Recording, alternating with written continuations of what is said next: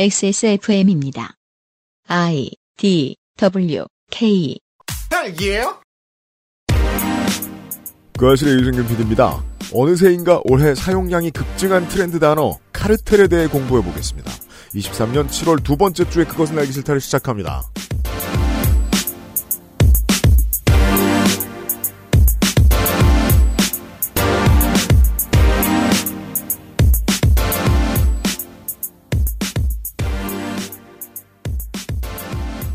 지난 정권 당시의 제1야당 새누리 자유한국 미래통합 국민의힘 정치인과 상당수 언론인들이 여름철 강아지 침처럼 늘 입에 달고 다니던 말이 있었습니다. 내로남불. 지금 와서 느끼는 거지만 그 단어에 가장 적합하게 살아가는 사람들은 주로 그 말을 하던 야당과 언론인들이었습니다. 한동훈 자녀 입시 비리 의혹, 윤석열 장모 부동산 사기 의혹, 머니투데이 김만배의 부동산 잭팟에 다수의 법조인과 언론인이 연루된 사건들을 보면 쉽게 이해됩니다. 그들이 남부를 이야기할 때 키워온 내 로맨스가 얼마나 큰 규모였는지 말이지요. 이문정 검사가 최근 한 인터뷰에서 이렇게 말했죠. 윤석열 대통령이 카르텔을 자꾸 언급하는 이유는 세상에 검찰 카르텔만 있어야 하지 반대 카르텔은 없어야 하기 때문이다. 라고요. 카르텔이라는 단어가 대통령의 입에 자꾸 오르게 된 원인을 헬마우스도 알아봤습니다. 이번 주의 이야기입니다. 윤세민 에디터와 같이 들었죠. 네, 안녕하십니까. 윤세민입니다. 내로남불의 말에 주체가 헷갈리네요. 그죠? 예, 그러니까 내로남불이라고 국민의힘이 이야기했을 때는 음, 내가 불륜을 하고 있다는 말이잖아요. 그렇죠. 내 로맨스는 소중해. 아, 근데 내로남불이 너는 왜 내로남불이냐? 네. 너는 왜 남이 하면 불륜이고 내가 하면 로맨스라고 하느냐? 근데 이 정권이 와서 알게 됐다는 거죠. 어, 다들 자기 얘기하고 있었다. 그게 이제 그 전 정권에 비해서 하는 말이었을 텐데 음, 이 정권이 오기 전에 그 저 정권에서 했을 때도 네. 너는 왜 로맨스라고 하느냐? 음, 그 말은 자기는 불륜을 하고 있었다는 말이었잖아요. 그때도. 맞습니다. 네, 주체가 헷갈리네요. 누가 하는 게 로맨스고 누가 하는 게 불륜인지. 네. 그래서 예측할 수 있는데요. 이 카르텔이라는 단어를 만들어서 장사를 쏠쏠하게 하고 있다고 아마 생각할 거예요. 계속 그렇게 생각한다면 다음번에 야당이 되어도 다음번에 정권을 재창출해도 계속 이 말을 쓸 것임을 알 수 있습니다. 상대 당을 향해 혹은 국민들을 향해 말이죠. 음. 그래서 미리 알아봐야 되겠습니다. 이 말이 어쩌다가 지금 대통령의 입에 들러붙게 되었는지, 이문정 검사의 이야기에도 어쩌다 그 말을 하게 되었는지에 대한 정확한 원인이 나와 있진 않거든요. 헬마우스가 파악해낸 걸로 보입니다. 들어보시겠습니다, 이번 주에. 그것은 알기 싫다는 경기도 김치의 진수 콕집어 콕김치, 용산의 아는 가게 컴스테이션, 8시간 다려낸 프리미엄 한방차 더쌍화, 갱년기 건강엔 큐비엔 메노소포라에서 도와주고 있습니다. 게임의 나이가 어디 있습니까? 사양이 문제일 따름이지요. 컴스테이션에 문의하십시오. 주식회사 컴스테이션. 콕 집어 콕 깔끔한 맛의 경기도 김치를 만들기 어려울 땐 콕 집어 콕 오차 없이 지켜지는 절임 과정 양념 배합 저온 발효 숙성 정부가 보증한 전통 식품 인증 업체예요 그러니까 김치가 생각날 땐 콕 집어 콕 여행 많이 다니자던 아내. 중학교 올라가는 첫째. 늘 내 걱정뿐인 우리 부모님. 사랑하는 사람들을 위해 늘 건강하자는 그 말. 꼭 지키고 싶습니다. 건강을 천연스럽게 Cure by Nature 큐비엔 큐비엔 summer 이벤트를 진행하고 있습니다. 큐비엔 루테인과 오메가3의 힘을 실어본 summer 이벤트가 진행 중입니다. 하지만 다른 것도 할인하고 있긴 해요. 루테인과 오메가3도 할인을 하고요. 그리고 30대 후반, 40대 초 갱년기 건강을 준비하는 게 좋다고 합니다. 그런 것 같아요. 지나셨어요? 준비할 걸 하는 생각이 들죠. 저는 지났으니까. 오- 아 오나- 그러네 지났네. 저는 오나 봐요. 준비해야 돼요. 갱년기 건강엔 메노소프라 70% 할인을 합니다. 많이 깎습니다. 동종의 성분으로 판매하는 갱년기 건강 기능성 식품의 가격을 보고 오시면 해자인 걸 아실 수 있을 겁니다. 그렇습니다. 어, 아, 이게 옛날에는 이런 거 얘기하면서 음. 뭐 부모님 선물로 좋아요. 뭐 부모님 선물 찾을 때 찾고 막 그랬었는데 너나 드세요. 이제 그렇게 됐네요. 네. 그리고 요즘같이 활력이 필요한 순간에 도움을 줄 수 있는 홍밀비는 60% 할인을 합니다. 60%고요. 이외에도 전통의 강호, 관절 건강엔 등 다양한 라인업, 최고의 원료, 최고의 품질의 제품들을 모두 행사하고 있습니다. 그렇습니다. 요즘 손목 보호대를 더 두꺼운 걸 사야 되나 하는 고민을 하다가 관절 건강 앤이 다 떨어졌다는 사실을 알고 얼른 와서 구매했습니다. 제가. 큐비에는 뭐 약국에도 유통되고 그 액세스몰에 오랫동안 들어와 있던 제품들 중에서는 가장 많은 곳에서 유통되는 것이다 보니까 다른 데서 많이 보셨을 텐데 늘 장담합니다. 이 어- 정도 가격을 찾기는 쉽지 않으실 거예요. 헬릭스미스 제품들은 XS몰에서 구하시는 게 유리합니다.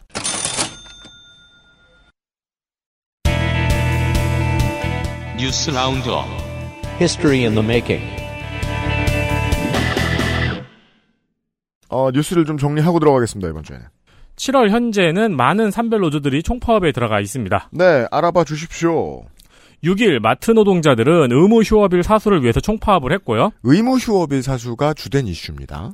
그리고 백화점, 면세점 판매 서비스 노동자들은 원청과의 교섭권을 요구하며 총파업 대회를 열었습니다. 원청이 뒤로 숨어 있다는 거죠. 면세점이나 그 뭐죠 그 저저 교회에 있는 커다란 할인점 교 아울렛. 아울렛. 그쪽들이 어 이것저것 하라고 해서 했는데 실제 교섭을 해야 되는 주체인 뭐 본사들이 네. 뒤에 빠져가지고 책임을 반기하고 있다는 얘기. 근데 사실 대화를 이제 추리해 보면 그런 거에 가깝죠. 원청이라는 게 이제 백화점일 거 아니에요? 네. 그리고 들어가 있는 브랜드가 있을 거 아니에요? 음, 백화점의 브랜드에 우리 입점하려면 이거 이거 해야 되고 니네 이거 이거 해야 돼. 그죠. 그럼 브랜드가 노동자한테 이야기를 하겠죠. 음. 노동자가 브랜드한테 교섭을 하려고 그러면은 브랜드는 아 그거 백화점에서 못하게 한다. 관련된 복잡한 사안들이 또 있을 거예요. 네. 예를 들어 마트를 얘기해 보면 마트 노조도 이런 정치 구호가 있습니다. 오염 수 투기 중단을 요구합니다. 네, 수산물 소비 때문이죠. 네, 실제로 이제 수산물 파트나 아니면은 저 소금 이런 데에서 국가의 흐름을 가장 잘 보고 있는 분들이기 때문에 현장에서요. 네.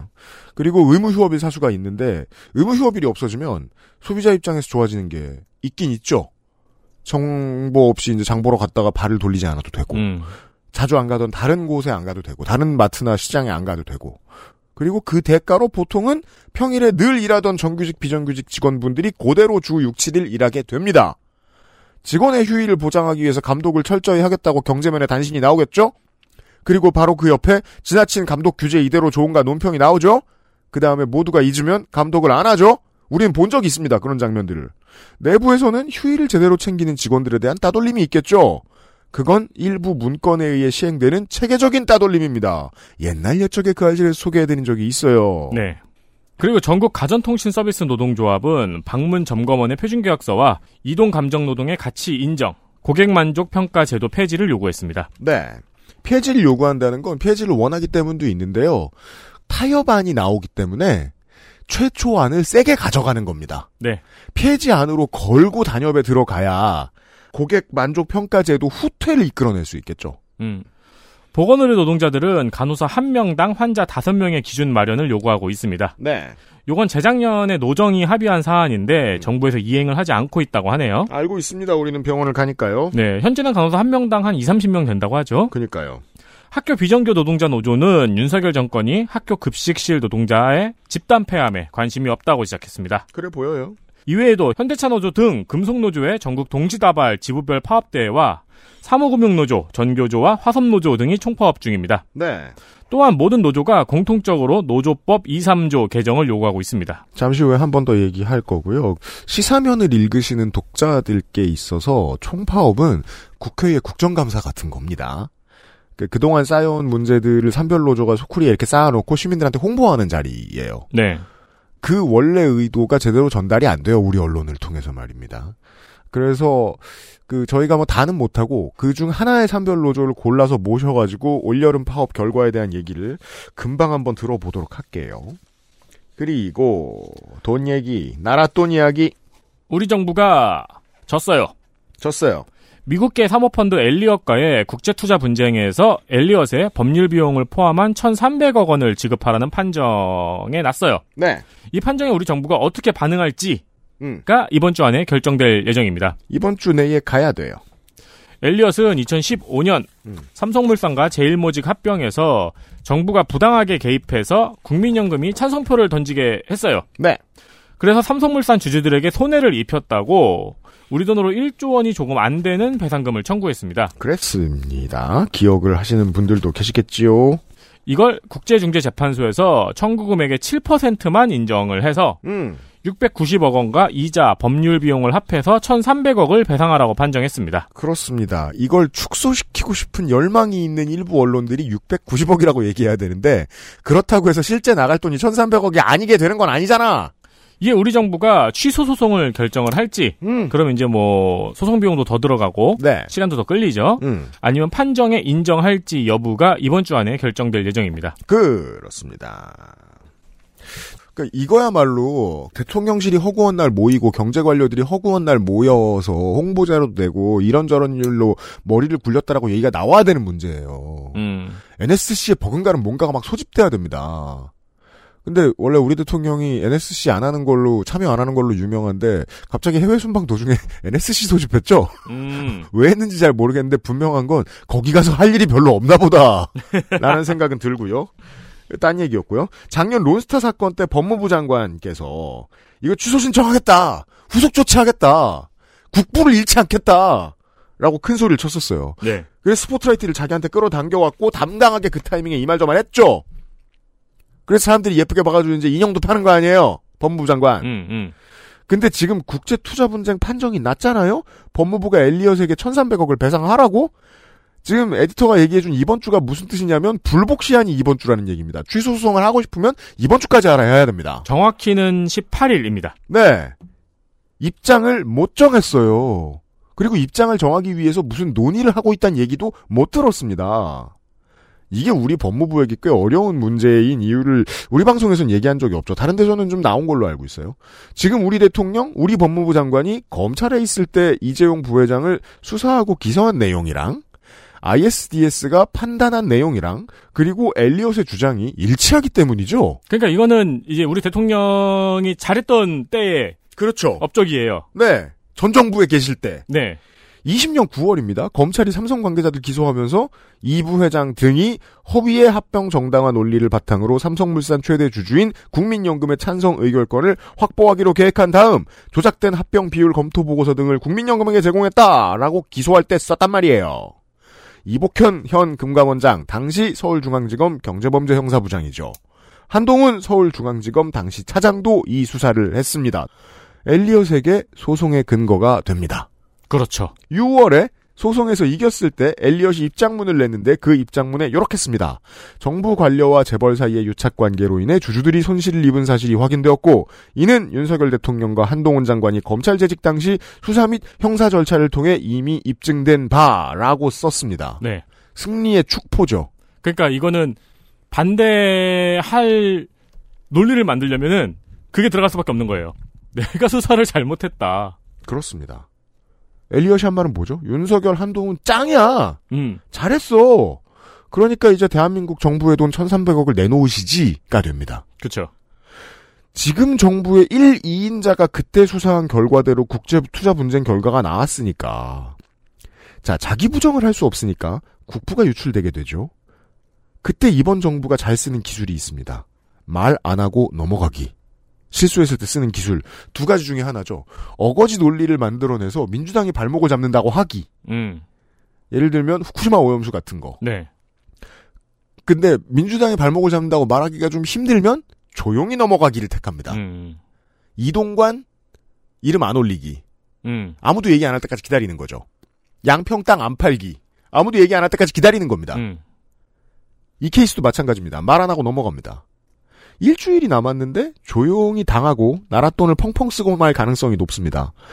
이걸 부정하자니 이번 정부 내내 해왔던 작업 하나가 망가집니다. 전 정권과 윤석열 한동훈의 관계 설정이 망가집니다. 전 정권과 본인들의 관계를 떼어놓는 작업이 무위로 돌아가게 되는 논리가 생깁니다. 이걸 다시 한번 들이받자니 음. 본인들의 정치적 이득 때문에 일단 삼성이 큰 덤탱이를 쓰게 생겼고요. 더 큰 문제는 국가 예산의 0.2% 정도를 여기에 날리게 됐습니다. 0.2% 작은 걸까요? 그쵸. 500분의 1인데요. 옛날에 데센에서 그거 있었죠. 전가에 대해서. 예를 들어 뭐 저 윤세민은 두 개의 윤세민이 있습니다. 음. 전략이 있었죠. 그 전략이 남았죠. 아무튼 지금까지는 조용히 넘어가는 분위기인 입니다. 근데 영원히 조용히 넘어가진 못할 거예요. 아직도 이재용 부회장은 관련한 재판을 받고 있고 이 사례가 재판에서 또다시 이재용 부회장에게 불리하게 작용할 거거든요. 그렇죠. 그때까지도 계속 보수 경제지들이 윤석열 대통령 도와주느냐 이슈가 될 수 있습니다. 다음을 보죠. 북한의 김여정 노동당 부부장이 담화에서 한국을 대한민국이라고 불렀습니다. 네, 의미를 좀 생각해 봐야 되겠습니다. 원래는 남조선이라고 하잖아요. 언제나 그런데 대한민국이라고 표현을 한 것은 북한이 한국을 별개의 국가로 보겠다는 의지로 풀이된다고 언론들이 전하고 있어요. 네. 우리나라나 북한이나 상대방의 영토를 불법 점유하고 있는 괴뢰들이잖아요. 양쪽이 보았을 때. 네. 근데 앞으로는 국가 대 국가로 상대하는 전략을 추진하겠다는 의지로 읽힙니다. 그렇죠. 뭐 그러다가 좋은 말을 한 건 아니고요. 그렇죠. 뭐 대한민국은 국가입니다라고 한 건 아니고 네. 대한민국 군부 깡패들은 주제넘게 놀지 말고 당장 입을 다물어야 한다고 했거든요. 따라서 어 모모는 모모다에서 모모만 바뀌었고 모모다는 똑같다는 거예요. 그러니까 대한민국 천둥 벌거숭이 뭐 이런 식으로 바꿨다는 거예요. 그렇죠. 네. 근데 이제 문장을 들어보세요. 음. 대한민국 군부 깡패들은 주제 넘게 놀지 말고 당장 입을 다물어야 한다에 음. 강조 표시를 한다면은 네. 어, 저 같은 경우는 군부 깡패 그렇죠. 예 하거나 네. 입 예, 하거나 입을 다물. 네. 네. 근데 대한민국의 강조 표시를 했어요. 음. 요게 이제 북한에서의 강조 표시로 쓰인다고 하더라고요. 네, 그렇죠. 꺽쇠. 네. 쌍꺽쇠. 통일부 관계자는 북한이 공식적으로 대한민국을 지칭한 사례가 처음이라고 말했습니다. 딱 봐도 그래요. 전문가들은 김정은이 통일 대신 남과 북의 적대 관계를 정당화하려는 의도로 보인다고 풀이했습니다. 네. 이게 좋은 일이 아니라는 설명은 이렇게 다른 언론들도 많이 했습니다. 그리고 표현이 더럽다고 설명드렸죠. 남조선이라고 하나 대한민국이라고 하나 호칭은 뭐가 달라졌음을 의미하는가. 북이 보았을 때 남이 더 이상 통일 정책의 대상이 아니다라는 얘기죠. 남이다. 음. 70년간 북한에서 진행된 기조 그리고 선대의 정책을 부정할 때가 됐다는 얘기겠죠. 이 시그널은 이 연속적인 해석이 전 중요하다고 생각하는데 바로 한 달 전에 윤석열 정부가 먼저 보낸 신호에 화답한 것에 가깝다고 생각합니다. 남북 공동 연락사무소 폭파한 거에 대해서 북한을 상대로 손해배상 청구했죠. 음. 그때 원고 대한민국, 피고 조선민주주의 인민공화국이라고 썼죠. 음. 윤석열 정부는 대한민국의 역사상 북한을 국가로 인정하는 최초의 사례를 남긴 정부가 됐습니다. 그거 저기 국가보안법 위반 아닌가요? 위반입니다. 그때도 느꼈어요. 이 소송의 상징성은 전혀 우파적이지 않아요. 오히려 햇볕 정책보다 진보적이거든요. 자, 국가로 인정해주겠어. 네. 그럼 그 다음에 뭐가 있지? 그걸로 끝이라는 게 문제였어요. 우리 헌법을 부정하는 셈이 되니까 국가라고 우리 재판부가 이 소송을 붙들고 인정할 수 없을 거예요. 북한이 국가라 치면 관할권이 우리에게 있지 않아요. 어, 피고가 없구나. 판사가 판결을 못 합니다. 그죠. 피고를 김정은이라고 하면 모를까. 또 하나의 디테일이 있어요. 소매 청구 소매시효가 3년입니다. 북한이 연락사무소를 폭파한 지 3년이 이제 지났어요. 어. 청구권 사라졌습니다. 모든 게 사라졌습니다. 의미가 하나도 없어요. 남는 의미는 이제 북한을 국가로 인정한 선례를 것 뿐이에요. 그렇구나. 그 실체를 우리는 인정하지 않으니까 내가 세일러문한테 소송을 건 거랑 비슷한 거구나. 세일러문이 민번도 있고 우리나라에 있어야 될 거 아니에요. 음. 북한이 이번 주에 70년간 안 쓰던 어휘를 왜 썼느냐? 저는 이것이 윤석열 정부의 급진적 액션에 대한 화답이라고 해석합니다. 음. 그게 그나마 일관된 해석이라고 생각합니다. 네. 얘기를 그렇게는 안 하시길래 좀 뭐 허무맹랑하게 들리실 수도 있겠습니다만 저는 이렇게 아니 해석해 봤습니다. 근데 20대 초반이었나 고등학생 때 네. 친구 중에서 가장 급진적인 친구가 음. 그 얘기를 했었거든요. 뭐요? 그냥 국가로 인정하고 유럽처럼 살면 안 돼라는 얘기를 했었거든요. 네. 그때 약간 주변 친구들이 다 되게 놀랐었거든요. 어떻게 그런 음. 말을 할 수가 있냐고. 윤석열은 그걸 해냅니다. 아, 그걸 보네요. 그 어려운 걸 해냅니다.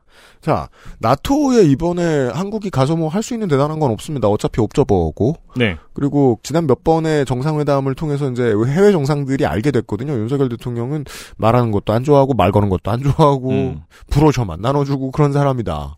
흥미 없으니까 안 다가올 거예요. 별일 없을 겁니다. 그래서 이제 뭘 회담을 했다는 이런 속보들이 날라오거든요. 근데 그 회담에서 뭘 얘기했는지는 아무것도 안 나와요. 한국이 나토 이번 정상회담에 껴서 하는 일은 별로 없을 겁니다. 나토가 이번에 모여서 하는 가장 중요한 일에 대한 뉴스를 좀 전하고요. 정상들이랑 인생 네컷 찍고 오면 좋겠네요. 네. 에르도안 터키 대통령이 스웨덴의 나토 가입에 찬성표를 던졌습니다. 가장 큰 뉴스는 이겁니다. 정확히는 아직 던지기로 했습니다. 네. 스웨덴은 러시아 우크라이나 전쟁 발발로 나토에 가입을 희망해 왔고요. 음. 나토도 핀란드에 이어서 스웨덴의 가입을 반겼어요. 음. 그런데 튀르키예의 반대 이유는 스웨덴이 쿠르드 노동자당의 테러 활동을 지지한다는 이유였습니다. 음. 올해 초까지도 튀르키예는 반대 입장을 고수하다가 12일 나토 정상회의를 하루 앞두고 스웨덴의 나토 가입을 찬성하겠다는 입장을 밝혔습니다. 원래 이렇게 될 거였어요. 대신 터키가 얻어낸 카드도 있겠죠? 네. 간단하게만 말씀을 드리면은 터키의 EU 가입을 스웨덴이 지원하는 조건과 네. 미국에서 F-16 전투기를 사올 수 있는 것으로 보입니다. F-16 전투기를 달라는 투쟁이었습니다. 실제로는. 아, 전 이거 볼 때마다 느끼는 게 네. 저 초등학교 때 F-16 피규어 갖고 있었거든요. 아, 그 많이 팔렸죠. 네. 아카데미 과학사에서 많이. 그러니까요. 네. 네. 근데 아직도 F-16이야. 네. 근데 그 200원짜리 갖겠다는 게 아니잖아요. 진짜 F-16을 갖게 된 거예요. 에르도안은. 실제로 많은 전문가들이 알고 있었습니다. 미국에서 뭘 어떤 무기를 사오기 위함이었을 것이다. 터키는. 음. 그럼 그걸 원한다고 말하면 되는데 실제 정치는 그렇게 안 하죠. 실제 정치는 고관여층들을 화나게 해서 이 여론을 휘발성을 높이는 방식으로 이루어진단 말이에요. 이게 한심한 이유가 그거예요. 저는 이 이야기의 본질보다 이걸 얻기 위해서 정치를 뭘 하는지 어떻게 하는지에 대한 얘기를 하고 싶은 겁니다. 이 문제에 밀당을 양국이 그동안 했어요. 그리고 이 밀당을 정치적으로 활용해야 했어요. 근데 F-16 얘기하면 매력적이지가 않아요. 그래서 똑같이 극우적인 여론을 이용합니다. 요즘에 북유럽 극우 아재들 사이에 유행이 있습니다. 꿀안 불태우기. 네. 이 퍼포먼스를 하면 경찰도 오고 기자도 오고 후원금도 오고 구독 좋아요 댓글도 늘어요. 음. 이걸 보고 승질을 냅니다. 에르도안이. 직접 카메라 앞에서 큰 소리로 화를 냅니다. 너네들 아주 니네가 지옥에 불탈 줄 알아라. 음. 그러면 쿠르드인을 탄압하는 게 지상과제요 인생의 행복인 터키의 에르도안 지지자들이 환호하고 성질냅니다. 네. 그 에르도안 지지자들이 자기들을 향해서 미친 소리를 하니까 쿠르디스탄 노동자들 인사들이 보통 북유럽에 많이 머물러 있는데 북유럽에서 에르도안 규탄 시위를 합니다. 그럼 그걸 본 북유럽의 극우 아재들이 어 꾸란 읽는 사람들이다. 꾸란 태워야지 합니다. 앞뒤가 하나도 안 맞죠 지금? 보수주의자들끼리 서로 장사를 잘해 먹었어요. 아니 그런데 그러면 이제부터 양측 보수주의자들이 성질내야 되지 않나요? 스웨덴은 튀르키예의 요구사항을 들어줬고 튀르키예는 스웨덴의 요구사항을 들어줬으니까. 아니죠. 한국 정치만 봐도 압니다. 충분한 양의 성질을 냈다라고 생각하면 그때부터는 그 이슈에 손을 뗍니다. 음. 애초부터 무슨 결과를 내는 게 목표가 아니고 선전전을 해서 지지자하고 후원금이 늘어나면 그걸로 끝이기 때문에 스웨덴 민주당을 위시한 스웨덴 극우는 온건당 정권과의 관계를 나쁘게 하고 싶지 않습니다. 그래서 지금부터는 꿀 안 태우는 사람들이 있어도 언론에서 보도하지 말아달라 그럴 거예요. 아마. 사실 극우 입장에서는 아니 꿀 안 태우는 놈들과 어떻게 손을 잡냐? 예. 스웨덴 극우는 아니 꿀안 읽는 놈들과 어떻게 손을 잡냐? 튀르키예에 있는 이슬람 포퓰리스트들은 에르도안에게 흠집을 내고 싶어 하지 않습니다. 그래서 지금부터는 꿀안을 불태워도 국내에서 문제 제기하지 않을 거예요. 이런 정치는 에르도안에게도 스웨덴에게도 너무 쉬워요. 근데 우리나라 극우들도 미디어 워치를 빼면 다 그랬죠. 유일하게 미디어 워치만 아직도 화내고 있고 뭐 좋다는 얘기는 아니지만 그렇습니다. 실제 정치의 과정은 이러합니다. 돈 얘기가 많네요, 이번 주에는. 한국 연금의 소득 대체율이 47%라는 분석 결과가 나왔습니다. 네, 맥켄지 리포트를 받아냈더라고요. 이는 OECD의 권고치보다 20%포인트 이상 낮고 평균보다는 11%포인트 낮은 수치입니다. 낮대요. 낮으면 해결을 해야죠. 우리나라가 47%죠. 음. 어, 다른 국가를 살펴보면은 미국은 81.3%의 음. 소- 연금 소득 대체율을 갖고 있고요. 네. 프랑스는 60.2%, 음. 일본은 55.4%, 영국은 49%입니다. 음. 그리고 독일은 55.7%입니다. 네. 이 수치는 아까 말씀드린 대로 글로벌 컨설팅 회사인 맥킨지의 연구 보고서고요. 음. 해당 보고서에 의하면은 OECD 권고 수치가 25%에서 30% 네. 국민연금의 경우. 네, 국민연금의 경우는 OECD의 권고 수치에 부합을 했어요. 음. 그게 25%에서 35%거든요. 네. 근데 퇴직연금과 개인연금이 권고 수치에 미달하고 있다고 밝히고 있습니다. 네. 좀 뜯어볼게요. 맥킨지의 리포트를 맡겨서 나오는 결과에 대해 저는 크게 의심을 가지진 않는 편입니다. 근래에 기업들이 맥킨지 보고서를 맡긴 다음에 관련해서 어쩌다가 언론에 나오는 문제가 생기면 그건 뭐냐면 맥킨지 리포트가 이상해서가 아니라 해당 기업이나 관이 보고서 내용의 일부를 숨기고 자기들 유리한 내용만 발표했다 나중에 들킬 때가 있습니다. 음. 맥킨지 리포트 자체가 문제가 된 적은 많지 않습니다. 근데 용역을 생보사협회가 내긴 하더라고요. 네, 이번에도 그렇습니다. 네, 근데 그게 전 세계 생보사협회가 있더라고요. 네, 그렇더라고요. 네, 거기서 용역을 주더라고요. 맞아요. 기본적인 우리나라 사연금 사보험 업계가 가진 인식 체계를 보여주는 분석이라고 보시면 좋을 것 같습니다. 자, 국민연금의 소득 대체율이 지금 26%야. 근데 OECD는 25에서 30% 정도를 맞추라고 권고했으니까 국민연금은 충분해. 실제로 다른 나라는 더 소득을 대체하기도 하지만 그건 일단 신경 끄겠습니다.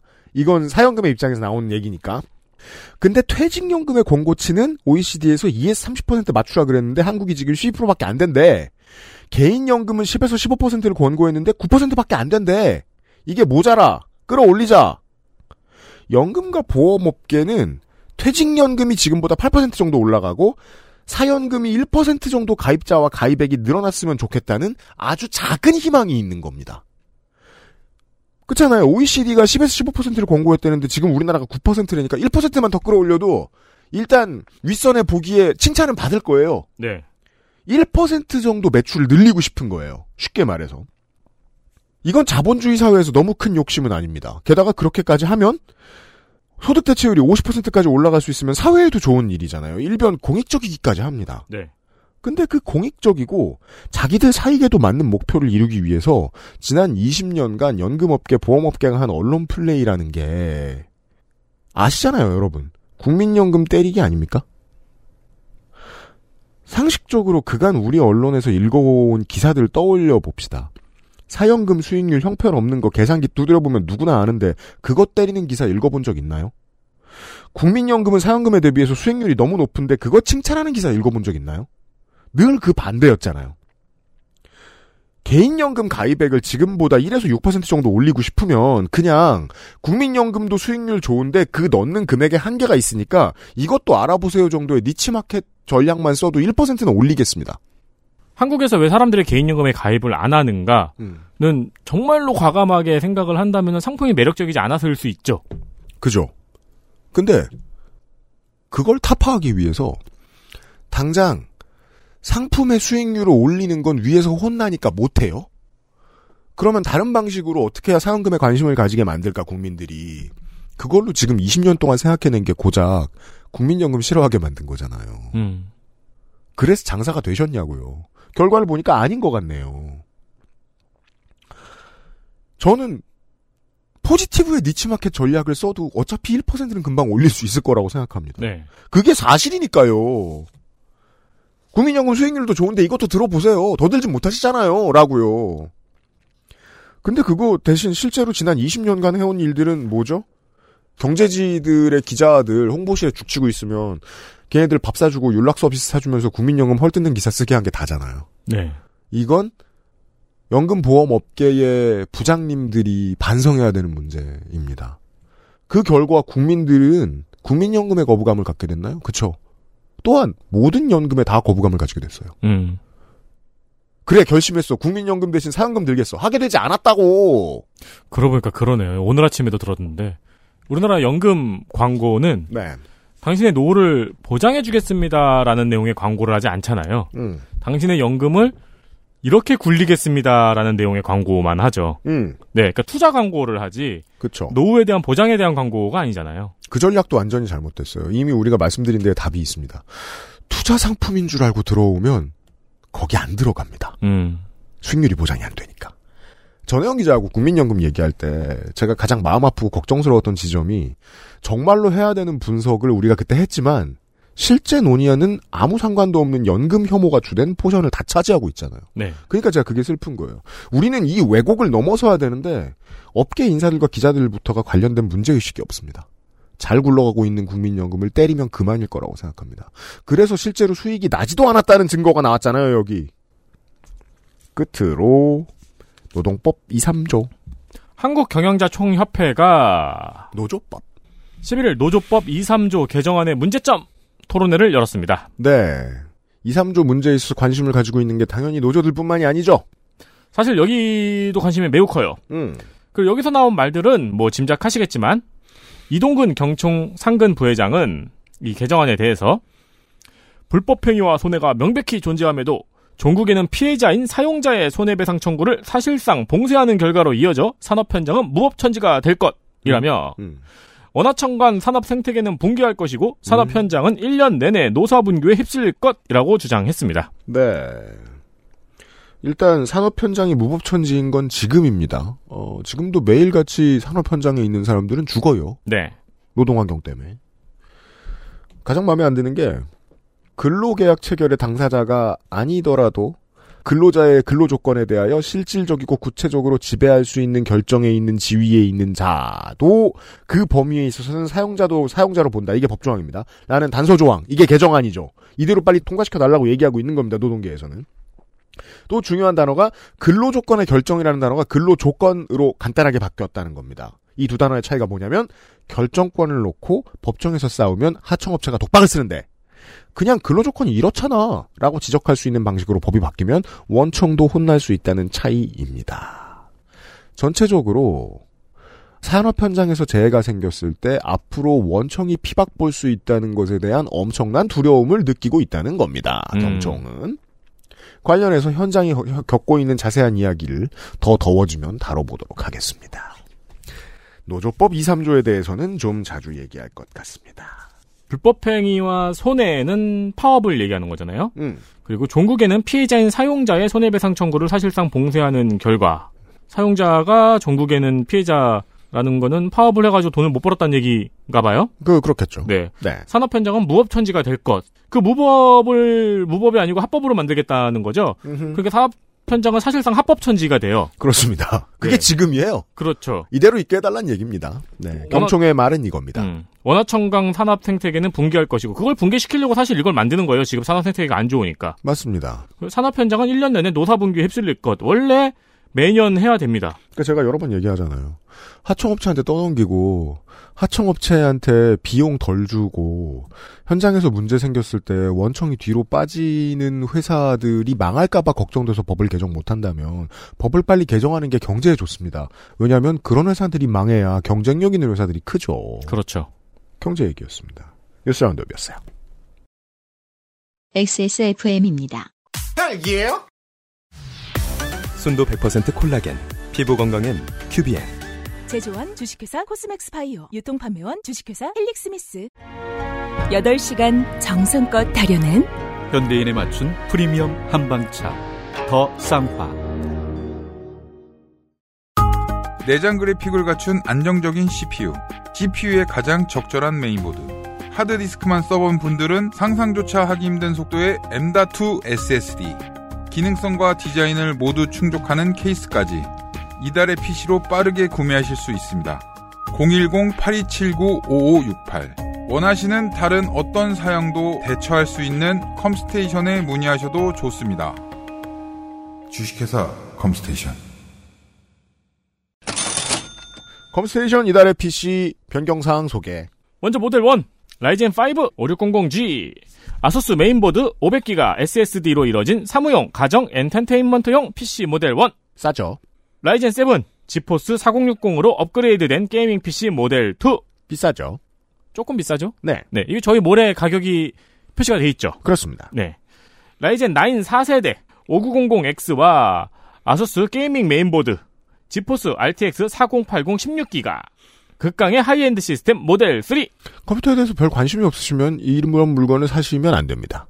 너무 비싸죠. 관심이 없으시면요 컴퓨터에 관심이 없는데 음. 돈은 많아요 음. 그리고 프로게임이라는 걸 나도 한번 경험해 보고 싶어 돈이 너무 많아요. 네. 예, 돈 튀면 이거 사시면 돼요. 근데 컴퓨터에 대한 지식은 없는데 이걸 내가 언제 알아봐 친구도 이제 절교했어 음. 결혼식장에 저기 축의금 적게 줘서 네. 네 그러면은 그냥 고민 없이 요거를 사시지 마시고 네. 그래도 이경 시장님한테 한번 여쭤보시는 게 그니까요. 그니까 내가 막 부자 as F 이렇다. 그러시면 그냥 여기서 바로 사시면 되는데 어, 실제로 모델 3를 사셔야 되는 분은 내가 4080에 맞는 기계를 데스크탑을 만들고 싶은데 그 디테일을 알아보는데 들어가는 시간이 최소 한 달쯤 걸릴 텐데 잘 모르겠고 어렵다. AS를 받아야 될 일이 생기면 어떻게 해야지라고 걱정하는 분입니다. 아, 4080에 있다고 아무데나 꽂아서 되는 게 아니니까. 그죠? 10년 된 우리 집 컴퓨터에 4080 불이 날지도 몰라요. 음, 음. 실제로 그럴 수 있습니다. 네. 전기가 모자라서 돌아가지 않는 게 기본이겠지만.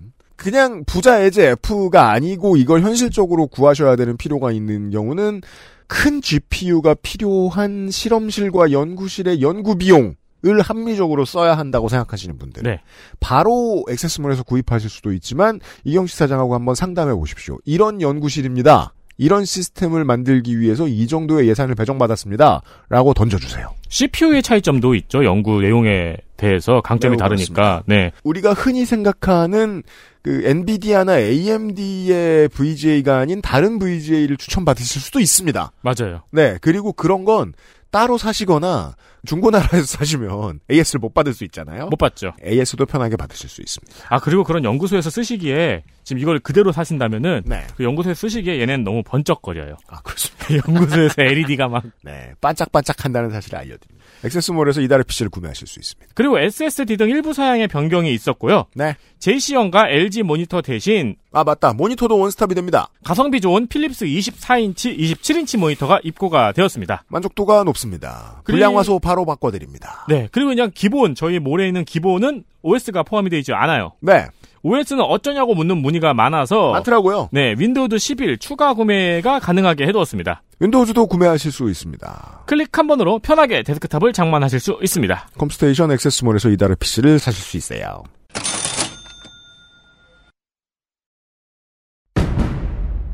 동지들 가짜뉴스를 hell로 보내 헬마우스입니다 모멸감을 주고 모욕감을 주고 치가 떨리게 하는 거 거짓말 좀 하지 말란 말이야 이 새끼야 대단한 얘기가 아니에요 가짜뉴스 만드는 유포자수는 너무 많고 그 새끼를 아무렇게나 만들어도 다 퍼뜨려주고 저 오물들을 치우려면 누군가는 오물통 속에 뛰어들어서 그 오물을 뒤집었을 각오를 해야 돼. 가짜 뉴스 확인 과정. 헬마우스 코너. 팟캐스트 에디션. 7월의 헬마우스 코너입니다. 임경빈 사장님이 본인 업무 마치고 돌아오셨습니다. 안녕하세요. 사장 남천동의 임경빈 대표입니다.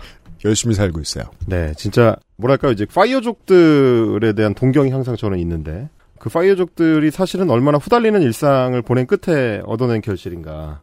가장 요즘 이제 이상적으로 보고 있는 유튜버의 파이어족은 유랑스라는 부부 유튜버인데 그분들이 이제 처음에 이제 유튜브를 시작할 때만 하더라도 회사원 출신 남편과 어, 초등학교 교사 출신 그 아내분이 나름대로의 재테크 모델을 만들어 가지고 이제 이제 조금씩 쓰면서 여행 다니면 살자라고 파이어를 했대요. 음. 근데 유튜브가 너무 잘 돼. 음. 그래서 유튜브 광고 수익이 너무 많이 들어와요. 그래서 그분들이 요즘 유튜브에 노예가 돼 있습니다. 과로야죠. 그렇죠. 아, 과로하고 있어요. 오히려 과로하죠. 과로하고 있습니다. 여행을 과로. 여행을 과하게 하고 있습니다 지금. 네. 아, 영상 많이 찍고. 네. 그래서 국내 유튜버들이 잘 된 다음에 몸이 망가졌을 때 쓰는 전략적 방식이 최근에 하나 생겼습니다. 어.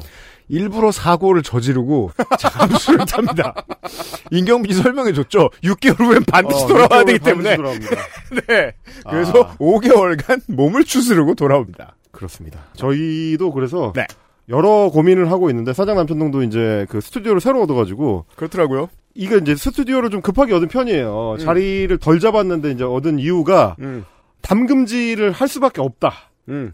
왜냐하면 이제 고정비 지출이 나가니까. 그렇죠. 다시 사무실 비용 시즌이 돌아왔습니다, 여러분. 초장기전 가자. 도, 많이 도와주십시오. 네. 사무실 비용 시즌이 뭐예요? 그, 그동안 제대로 안 냈거든. 어, 낼일 없이 지금은 안. 냈습니다. 아, 빌붙어- 데모. 어, 빌붙어 네. 살았는데 네, 아마 이번 주인가 지난주부터 돈을 내기 시작했을 거예요, 자기들이. 아, 죽겠습니다. 네. 아. 사장남천동을 제가 처음 봤을 때만 해도 이 멤버들이 나 이거 아니어도 다른 일 많은 사람들이야. 이게 전민기 씨 말투죠. 어, 그렇죠, 그렇죠. 이런 그렇죠. 태도가 어, attitude가 보여. 참 꼴보기 싫었는데 어, 야- 약간 이거 취미로 하는 거야. 약간 그런 느낌이죠. 지금은 완전 정반대의 눈빛입니다. 나 이거 없으면 죽게 됩니다. 어, 잘 봐주십시오. 여러분 살려주세요. 뭐 이런. 5천 원 감사합니다. 네. 그래서 요즘은 되게 열심히 하더라고요. 열심히 합니다. 아, 5천 원은 감사하죠. 네, 망관부고요. 음, 영혼을 갈아놓고 있고요. 네. 늘 그렇듯이 음, 먼스리 헬마우스 코너의 첫 시간은 음. 단어 하나를 이야기합니다. 갑니다. 자, 보죠. 지겹게 들었습니다. 이번 정부 들어서 네. 자락 깔겠습니다. 언론과 포털에 격하게 줄어든 단어 뭐가 있죠? 제왕적 대통령제. 음. 제가 저 예전의 정치 클럽 시간에 뭐라고 설명했죠? 요즘 제왕적 대통령제 치면 한국 언론에서 에르도안 얘기만 한다. 네. 어, 왜? 윤석열은 대통령적 제왕이니까? 어. 아 그리고 내로남불 네. 음. 이 두 단어 사라졌죠. 또 있어요, 사라진 거. 뭐? 코드 인사. 아, 네. 코드 인사. 네. 아 올해 들어 급격히 늘어난 단어. 카르텔입니다. 이번 주 국민의힘 지역위원장들의 플래카드가 알려줍니다. 음. 이번 주에 걸려 있습니다. 길을 걸어 다녀 보십시오. 한국에 계신 청취자 여러분. 음. 윤석열 대통령과 함께 카르텔과 싸우겠습니다. 카르텔 너무 많습니다. 너무 많아요. 이제는 정말 아무데나 싫으면 카르텔입니다. 음. 통신 카르텔, 음. 신재생 에너지 카르텔, 음. 은행 카르텔, 음. R&D 카르텔, 음. IT 카르텔 다 나와 있는 단어예요. 아, 그렇죠. 그래서 지난 정권 시절에 카르텔이란 말이 좀 나왔나 제가 찾아봅니다. 음. 이렇게 문제가 됐으면 음. 언론이 지난 정부에서 모든 카르텔들과 이미 싸우고 있었어야 했을 거 아닙니까? 카르텔이 팔을 쳤으니까 음. 지난 정권 찾아보죠. 주로 멕시코 이야기입니다. 이민자 피 빨아먹는 멕시코 미립국 카르텔, 아. 멕시코 마약 카르텔의 미성년 조직원 3만 명 이런 거예요 보통. 불쌍한 멕시코. 네, 아니면 배우 하비 카르텔을 카르텔이라고 적은 멍청한 게시물 뭐 이런 거 나옵니다. 하비 카르텔입니다. 아, 네. 네, 없어요 이- 그때는. 이게 재밌는 원래 말이에요. 후보 때나 음. 아니면 이제 정권 초창기에는 음. 네. 정치를 앞에 붙였거든요. 아, 그렇죠. 어, 정치 방역, 어. 뭐 롤 하다 정글이 마음에 안 들면 정치 정글, 그렇지, 뭐 그렇지. 정치 미드 이렇게 붙이면. 됐어요. 어. 네. 저들은 정치적인 계산으로만 음. 하는 것이고 진정한 음. 목표가 없다 이런 식으로. 그렇죠, 그렇죠. 그게 이제 카르텔로만 바뀐 거예요. 그러니까 이게 이제 저는 그 부장님 스타일이라고 지칭을 하고 싶은데 음. 우리 부장님들이 주말을 조용히 보내고 오면 월요일 아침에 직원들이 불안해집니다. 아, 이번 주말에는 도대체 뭘 쳐보고 왔을까? 그렇죠. 어, 특히 이제 어, 책 같은 거 보고 옵니다. 시크릿 이런 거 이제 보고 와가지고 음. 그런 자기 개발서를 보고 온 다음에 혼자 거기 꽂혀가지고 월요일부터 그 얘기를 주구장창 두 달 동안 떠들기 시작하죠. 그거 얘기한다고 뭐 넛지 이런 거 보고 와서 맞아요. 얘기한다고 회의 잡잖아요. 아 회의 잡아요. 그리고 막 적어야 됩니다. 그거를. 네. 그거를 두 달 동안 주구장창 떠들고 있는 부장님을 보는 것 같은 기분이죠. 자기가 꽂힌 단어가 하나 있으면 대통령이 모든 국무회의 때마다 그 말을 넣어서 이 조어를 해내는 거예요. 그러다 보니까 최근에 이제 카르텔이라는 단어를 너무 많이 듣게 되는데, 아니, 그러니까 우리 세대, 이제 80년대 초반 태생의 이제 한국 남성은 카르텔하면, 어? 브레이킹 배드거든요. 그렇죠. 엘카미노야. 카르텔하면 아이스 카르텔이죠. 어, 그렇지. 아이스 카르텔이거든요. 네. 아, 어, 하이젠버그. 네. 어, 그리고 이제 제가 이제 표현하기로는 저는 이제 HBO의 서자. 그렇죠. 왜냐면 HBO 시절에는 저희가 이제 정식 유통한 컨텐츠를 본 게 아니기 때문에 그렇죠. 다운로드 받아서 이제 브레이킹 배드를 봤고 네. 넷플릭스의 친구 어, 그렇죠. 혹은 호구 음. 어, 넷플릭스에서는 이제 나르코스 나르코스죠. 파블로 에스코바르 네. 다 처음에 원래 넷플릭스 그것 때문에 보기 시작한단 말이에요 나르코스 때문에 파블로 에스코바르는 멕시코고 하이젠버그는 뉴멕시코야. 아, 그렇지. 보통 멕시코 어, 얘기라고. 그렇지 그렇지 에스코바르는 콜롬비아 어, 네, 콜롬비아 죠. 네. 그때 접하던 단어가 카르텔이고, 그러니까 마약 카르텔밖에 몰라요. 한국 사람 원래 뭐 카르텔이라고 하면 뭘 알아? 마약 카르텔밖에 몰라. 네. 그래서 대통령이 저렇게 쓸 때는 혹시 어떤 어휘의 어원상의 기원이 있는가? 음. 그거와 관련해서 이제 검찰총장 출신이니까 네. 법률 용어적으로다가 뭔가 이제 연결을 져 생각하는 건가 싶어가지고 또 쓸데없이 파고 들어갑니다. 공부합시다. 아, 검찰에서 쓴 용어의 용례가 다른 경우가 있죠. 그렇죠. 우리랑 네. 좀 다른 의미로 지금 뭐 영감님 같은 말을 거. 쓰나? 어, 네. 잘못 배웠나? 음. 뭐 이런 생각이 들어가지고 봤어요. 자, 한국인들이 이제 구글에서 추적해가서 들어갈 수 있는 가장 쉬운 방법은 카르텔 치면 음. 라틴어 charta가 나옵니다. 라틴어에서 나온 말이다. 야, 나는 이게 멕시코 말인 줄 알았거든요. 그러니까요. 그전 정권까지는 기자들도 그렇게 생각하고 있었습니다. 어, 라틴 아메리칸인 줄 알았는데 라틴어였구나. 카르텔의 이제 기원이 이제 카르타인데 네. 카르타하면 한국 사람들은 아는 거 딱 하나잖아. 마그나, 마그나 카르타. 그렇죠. 마그나 카르타. 네. 매그너스 카르텔 카르타인 거거든요. 이게. 음, 그렇죠. 래서 The Great Charter of Freedom. 음. 그래서 뭔가 문서적으로다가 굉장히 중요한 거. 이제 대헌장을 얘기합니다. 대원장입니다. 네. 여기서 나온 게 이게 다 어원 찾아보니까 거기서 거기입니다. 카르타에서 나와서 카드가 되고 영어로 가면 이제 카드가 되는 거고 음. 이게 독일어로 넘어가 그러니까 네덜란드권 독일어권으로 가면 카르텔이 됩니다. 음. 독일어에선 카텔, 네덜란드에선 카르텔. 음. 그래서 이게 벨기에로 넘어가서 카르텔이 정당하고 묶이면서 정치 용어가 된 거예요. 야, 음. 공부 열심히 했습니다. 별걸 지금 다 찾아보고 있는 겁니다, 제가. 이거 막상 찾으려고 하잖아요. 잘 안 찾아집니다. 그러니까 아주, 아주 내밀한 그 어원을 찾아 나가 보면 우리가 나무위키 배제하고 뭐 찾기 힘들어요. 그거 한 3시간 한 다음에 아 원고 써야 되는데라고 생각하셨죠. 그렇죠. 왜냐면 저는 가능하면 나무 위키를 피하고 싶으니까.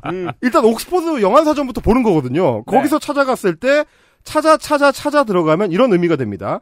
처음에는 서면이라는 의미로 써였어. 음. 문서인 거죠, 그냥. 문서. 카르타, 카르텔이라는 뜻이 음. 카드였으니까. 네. 근데 이게 묶여 있는 연합체, 그러니까 서면 조약을 통해서 묶여 있는 연합체를 뜻할 때 카르텔이 됐다가 음. 그게 이제 정당 연합이 되기도 하고 음. 혹은 상인 연합이 되기도 하고 마약 공급자 연합이 되고 그렇죠, 그렇죠. 네. 뭔가 이익을 중심으로 모여 있는 애들. 어 이게 이제 카르텔인 거죠. 이익 연합체를 네. 의미하게 되는 거. 그래서 이제 콜롬비아로 가면 그게 메데인 카르텔이 되는 겁니다. 파블로 에스코바. 파블로 에스코바르. 네. 그리고 보통 우리가 신문 지면에서 만나는 카르텔이라는 거는 그러다 보니까 기업들 사이의 담합, 독과점적인 부당 행위, 어 아니면 사우디아라비아 중심으로 되어 있는 OPEC 같은 음. 어, 이익 연합, 오일 카르텔. 그렇죠.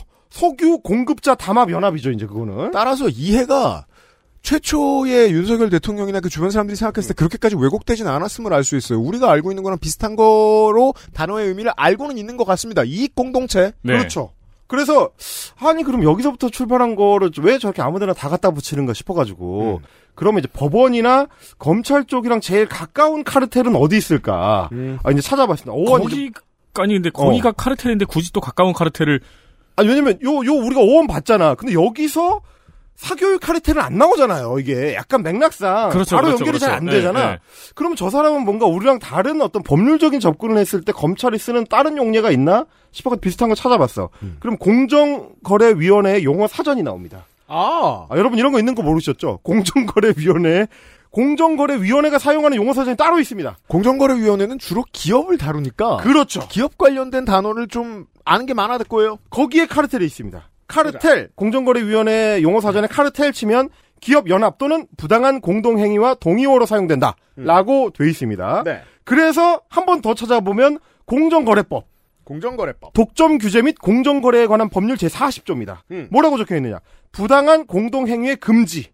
이거죠. 담합하지 말아라. 음. 그래서 사업자는 계약 협정 결의 또는 그 밖에 어떠한 방법으로도 다른 사업자와 공동으로 부당하게 경쟁을 제한하는 행위를 할 것을 합의하거나 다른 사업자로 하여금 이걸 하도록 해서는 안 된다. 담합하지 마라. 보통 독과점 견제를 해야 할 필요가 있을 때 그걸 행하는 대상을 그렇습니다. 네. 그러면 우리가 이제 여기서 드디어 이제 검찰과 만나게 되는 거죠. 좋아요. 검찰이 카르텔이라는 용어를 일하는 과정에서 배웠다고 한다면 보통 공정거래법과 관련된 것일 것이다.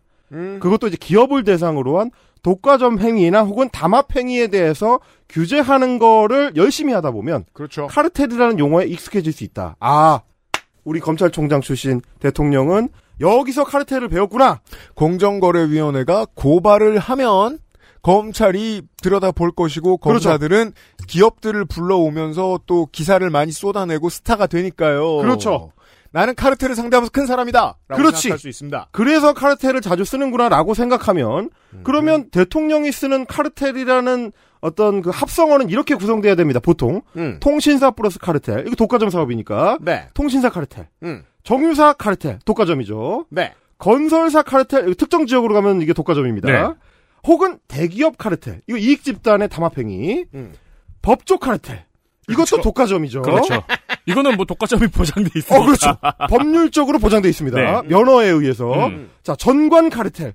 면허를 준 사람은 없지만 자기들끼리는 행사합니다. 그렇죠. 전관 카르텔. 혹은 원전 카르텔. 원자력 카르텔. 이런 단어들이 대통령의 입에서 나와야 될 것 같은데, 실제로는 실제로는 그렇지 않다는 거죠. 제 20대 한국 대통령은 카르텔이라는 용어를 그냥 자기가 붙이고 싶은데 아무 데나 갖다 붙입니다. 이게 그래서 여기 공정위 용어 사전에 카르텔이 발생 또는 유지되기 위한 조건을 정리를 했네요. 어. 참가 기업이 비교적 소수일 것, 그렇죠. 음. 시장 점유율 등의 차이가 적을 것, 경쟁 관계에 있을 것, 음. 그리고 다른 사업자의 시장 침입이 사장 상대적으로 어려울 것 등의 조건들이 있어요. 이 검찰 충실의 전관 카르텔이 딱 거기에 부합하죠. 음, 그렇죠. 그리고 말씀하신 게 다 여기에 부합을 하네요. 음. 아니, 그니까, 우리가 생각할 때, 아, 이걸 추적을 해오면, 카르텔이라는 용어를 검사 출신 대통령이 사용할 때는 여기에 붙이면 적합하겠다. 그래, 쓸 그렇죠. 수 있겠다. 음. 우리가 어떤 추리가 가능한 범주 안에서 대통령의 언어 활동이 이루어지고 있다. 음. 그러면 저는 이제 안심하고 집으로 돌아갈 수 있습니다. 그래, 그래서 사실 천안에 호두 과자 카르텔 이런 건 붙이기가 어려운 거죠. 그렇죠, 그렇죠. 왜냐면 그거는 내가 차릴 수도 있는 거고 하니까. 심지어 이제 천안이 아닌 휴게소에서 다 파니까. 그렇죠. 그럴 때 카르텔이라고 할 수 없잖아요. 음. 그러면 우리가 이제 뭐 제가 사용한 용례 안에서 대통령의 언어 활동이 이루어진다면 저는 안심하고 집에 간 뒤에 새 아이템을 찾아야겠죠. 머리는 더 아파졌겠지만 문제는 우리 대통령이 그렇게 쓰지 않는다는 거. 그렇습니다. 그래서 제가 정의하기로는 윤석열 대통령이 사용하는 카르텔이라는 용어의 의미, 윤석열 용어 사전상의 카르텔, 내가 싫어하는 거, 내가 때리고 싶은 애, 내가 마음에 안 드는 인간의 군집, 이런 거. 아, 딱 봤는데 쟤는 눈빛이 별로야. 쟤랑 쟤는 카르텔을 형성하고 있다. 이런 식으로 사용하고 있다. 대통령한테 날 쳐다봐? 어. 말대꾸를 해? 눈빛 카르텔. 너 눈빛이 별로야? 말대꾸 이러면 너 카르텔. 어, 말대꾸 카르텔.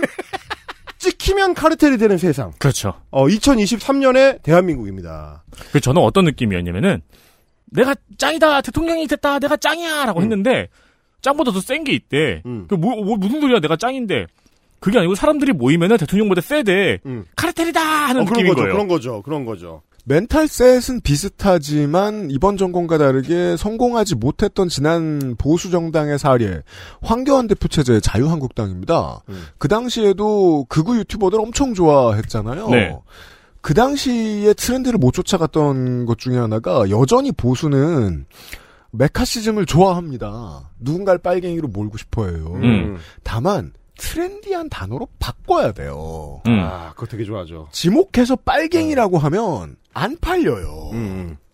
그리고 사는 사람 입장에서도 내가 화가 나서 사긴 샀다만 너무 낡은 걸 산 게 아닌가라는 그렇죠. 생각이 들어요. 그게 음. 20대만 그렇게 생각하나? 음. 60, 70대도 그렇게 생각합니다. 음. 새로운 단어를 만들어내줘야 돼요. 누군가를 지목하고 괴롭힐 때 용도로 빨갱이 대신 쓸 말. 그렇죠. 그리고 좀 그럴듯해 보이는 거를 좋아합니다. 말하자면 정치 방역 뭐 이런 거 말씀하셨는데 그거는 이제 진짜 정치권에서 만들어낸 조어인 거죠. 음. 정치적으로 상대편한테 타격감을 주는 쪽으로 이제 관심을 많이 기울여서 만들어낸 어떻게 보면 이제 잘 만든 용어인데 어, 여기에 이제 검찰을 끼얹으면 좀 그럴듯해 보이는 거를 되게 추구합니다. 그게 어떻게 보면 이제 뭐랄까요 이제 그거에 대한 컴플렉스의 발현 음. 어떤 컴플렉스의 발현으로 조금 더 남들이 들었을 때 내가 아, 새끈해 보인다.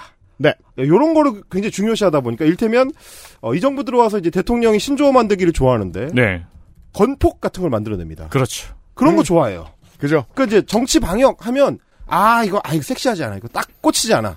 그러니까 이제 윤석열 대통령 보고 그걸 만들어 버리면 정방 뭐 이런 식으로 하는 거죠 이제. 음, 음, 음. 그 내가 이런 거 만들었다. 이거 다 써라 이런 것처럼 계좌 부장님들 특이 어, 신조 하나 알게 되면 이제, 이제 수천 번 쓰, 쓰는 겁니다.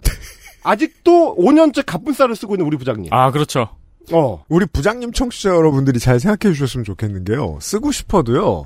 한 번 쓰면 지우세요. 제발. 어. 이게 아이템이라는 게 영원히 쓰는 건 싸구려 아이템입니다. 어, 보통. 새로 배우세요. 새로 배우세요. 아직도 레게노 쓰지 마시고. 그리고 대문에 써붙이고 그러지 마시라고. 그게 어, 그렇죠. 사람들이 왜 지적하는지를 건설사 사람들은 몰라요. 대체 동 이름이 앙드레 시트로엥이 뭐냐? 라고 얘기하면 내부에서는 치열하게 논의했을 거란 말이야. 그걸 요즘에는 이렇게 분양 공고가 더 뜨잖아요. 어, 네. 칸이 모자르더만. 아, 그렇죠. 그렇죠. 네, 예. 아니, 근데 앙드레 시트로엥은 써도 돼요? 그거 약간, 아니, 시트로엥이 별도로 브랜드가 있는데. 그 물어봐야 돼요. full name 앙드레 시트로엥으로 하는 건 괜찮나? 일단 이순신 아파트 좀 이상하거든요. 그 기본적으로 사람 이름이라고 생각하면 어, 그리고 말입니다. 이제 굳이 하자면 이제 순신 리 아파트인 건데. 뭐 하는 건지 모르겠지만 하여튼 그렇게 네. 이제 부장님 특을 이제 발휘하는 데 있어서는 음. 우리 대통령도 다르지 않다. 그래서 그렇죠. 카르텔이라는 용어에 한번 꽂히니까 음. 주구장창 그 말을 씁니다. 네. 기원을 찾아가 보자면 2021년 6월입니다. 아, 네. 우리가 들을 게 하나 있습니다. 우리 대통령이 나 이제부터 정치한다. 3개월 전에는 검찰총장이었는데 네. 정치 선언을 하던 그날 음. 바로 그날부터 이미 카르텔이라는 단어가 나오기 시작했습니다. 아, 그랬군요. 대선 9개월 앞둔 시점이었습니다. 정치를 시작하자마자 씁니다. 음. 들어보시죠. 네. 이 정권이 저지른 무도한 행태는 일일이 나열하기도 어렵습니다. 정권과 이해관계로 얽힌 소수의 이권 카르텔은 권력을 사유화하고 책임 의식과 윤리 의식이 마비된 먹이 사슬을 구축하고 있습니다. 라고 그 정권 검찰총장이 말을 했고요. 그 지난 정권에 제가 카르텔이라는 단어 검색해봤다 그랬잖아요. 네. 우리 정치인이 우리 정치에 대해서 카르텔이라고 이야기했던 건이 음. 정치 선언이 6월에 윤석열 대통령에게 있고 당시 아무개에게 있고 난 다음 4개월 뒤에 국민의힘에 입당한 지 1년 된 이현주 전 의원의 인터뷰에서 겨우 나옵니다. 문정부 민주노총 등과 이익 카르텔. 이익 카르텔. 대장동은 토건법 쪽 카르텔 비리라고 자기가 그렇게 말합니다. 그래서 겨우 처음에 나와요. 음. 이때만 해도 이 양반은 자기가 공천이 될 줄 알았던 거지. 아, 그리고 이현주 의원은 굉장히 좀 트렌디에 빠른 사람이기 때문에 네. 어, 좀 이렇게 캐치업을 좀 빨리 하신 편이네요. 음. 자, 지금 이제 들어보신 것처럼 얼마나 좋은 말입니까? 음. 왜 좋으냐면 이권 카르텔이라고 해버리면 진짜 아무거나 다 붙여도 됩니다. 그렇죠. 뭐 어디든지 간에 이권이 있는 곳에는 카르텔이 생기고 싶어 하죠. 아니 상인해도 이건 카르텔이고요. 아, 그럼요, 그럼요. 네. 그러니까요. 아니 우유가 비싸다고 음. 우유 카르텔이라고 부르는데 사실은 자조금이라고 부르면 되고요. 협동조합이나. 근데 카르텔이라고 부르면 돼. 내가 성질났으면. 그렇죠. 아니, 그러니까 그 이게 이게 문제가 뭐냐면 왜 어원을 살펴봤냐면 음. 카르텔의 어원상으로 따져보면 지금 말씀하신 것처럼 자조금도 카르텔이라고 붙이려고 하면 할 수 있어요. 음. 이익 집단을 그냥 다 카르텔 이라고 이제 바꿔 부를 수 있으니까. 음, 음. 네. 근데 그러면 너무 헷갈리고 너무 범위가 넓어지고 어, 법률 용어하고의 거리가 멀어지기 때문에 그렇죠. 좀 또렷하게 하기 위해서 독과점에 기반한 이익 집단 혹은 담합 행위를 카르텔이라고 좁혀 부르기로 한 건데. 그 사회적 문맥이 들어간 거죠. 그렇죠. 단어에. 음. 그 그렇게 쓰기로 해야 된다라고 일종의 정치권 내지는 법리적인 해석이 가미돼서 이제 우리가 합의한 건데 네. 그걸 이제 정치를 시작하면서 그냥 깨뜨린 거죠. 그렇죠. 그래서 내가 붙이고 싶은데 아무데나 태그를 하겠다라고 그냥 넓게 소수의 이권 카르텔이라는 말을 쓰기 시작한 겁니다. 이때는 우리가 이 단어의 뭐랄까요 이제 매콤한 무서움을 잘 몰랐습니다. 이렇게까지 막 쓸 거라고는 아무도 생각하지 못했어요. 왜냐면 사실 의미가 없는 말이잖아요. 처음부터 끝까지. 바로 그겁니다. 아무 뜻이 없어요. 왜냐면 일일이 나열도 못했고. 음. 어, 나열하기 어려우니까. 네. 그러니까 아무데나 붙이겠다라는 선언이거든요, 이제. 쟤네들은 나쁜 놈이라는 단어를 앞으로 제가 아무데나 붙이겠습니다. 이런 선언이고 또 하나 중요한 건 뭐냐면 이날 어, 6월 정치 선언 이날 주목을 받은 단어는 카르텔이 아니고 도리도리였기 때문에. 아 그렇죠. 쩍벌과 어, 쩍벌과 도리도리였죠. 음. 네. 어, 15분 동안 분당 172회 정도의 도리도리를 시전하셨기 때문에 그날 모든 커뮤니티의 관심은 얼마나 도리도리를 했는가에 쏠려 있었기 때문에 네. 모두 다른 데 관심을 갖느라고 이권 카르텔이라는 단어에 주목하지 않았어요. 게다가 이 사람이 9개월 뒤에 당선될 거라고도 아무도 생각 안 했고 그때. 그렇죠. 네, 그렇습니다. XSFM입니다. 딸기예요?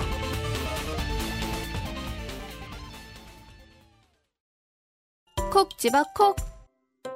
식구가 많아도 나 혼자 살아도 김치는 콕 집어 콕. 시원한 백김치, 감칠맛의 갓김치, 아삭한 총각김치. 무게도 포장도 원하는 만큼 다양해요. 그러니까 김치가 생각날 땐 콕 집어 콕. 전하, 선대부터 내려오던 그 방식 그대로이옵니다. 8시간 넘게 다려냈느냐? 예, 어, 8시간 넘게 달인 후 10분씩 4번 김을 빼고 불순물을 제거하였습니다. 음, 맛이 좋구나. 어마마하게 진상해도 괜찮은 게냐? 예, 남녀노소 누구나 드실 수 있도록 오랜 연구 끝에 나온 한방차이옵니다. 좋구나. 이 한방차를 더 쌍화라 명하노라. 현대인에 맞춘 프리미엄 한방차. 더 쌍화.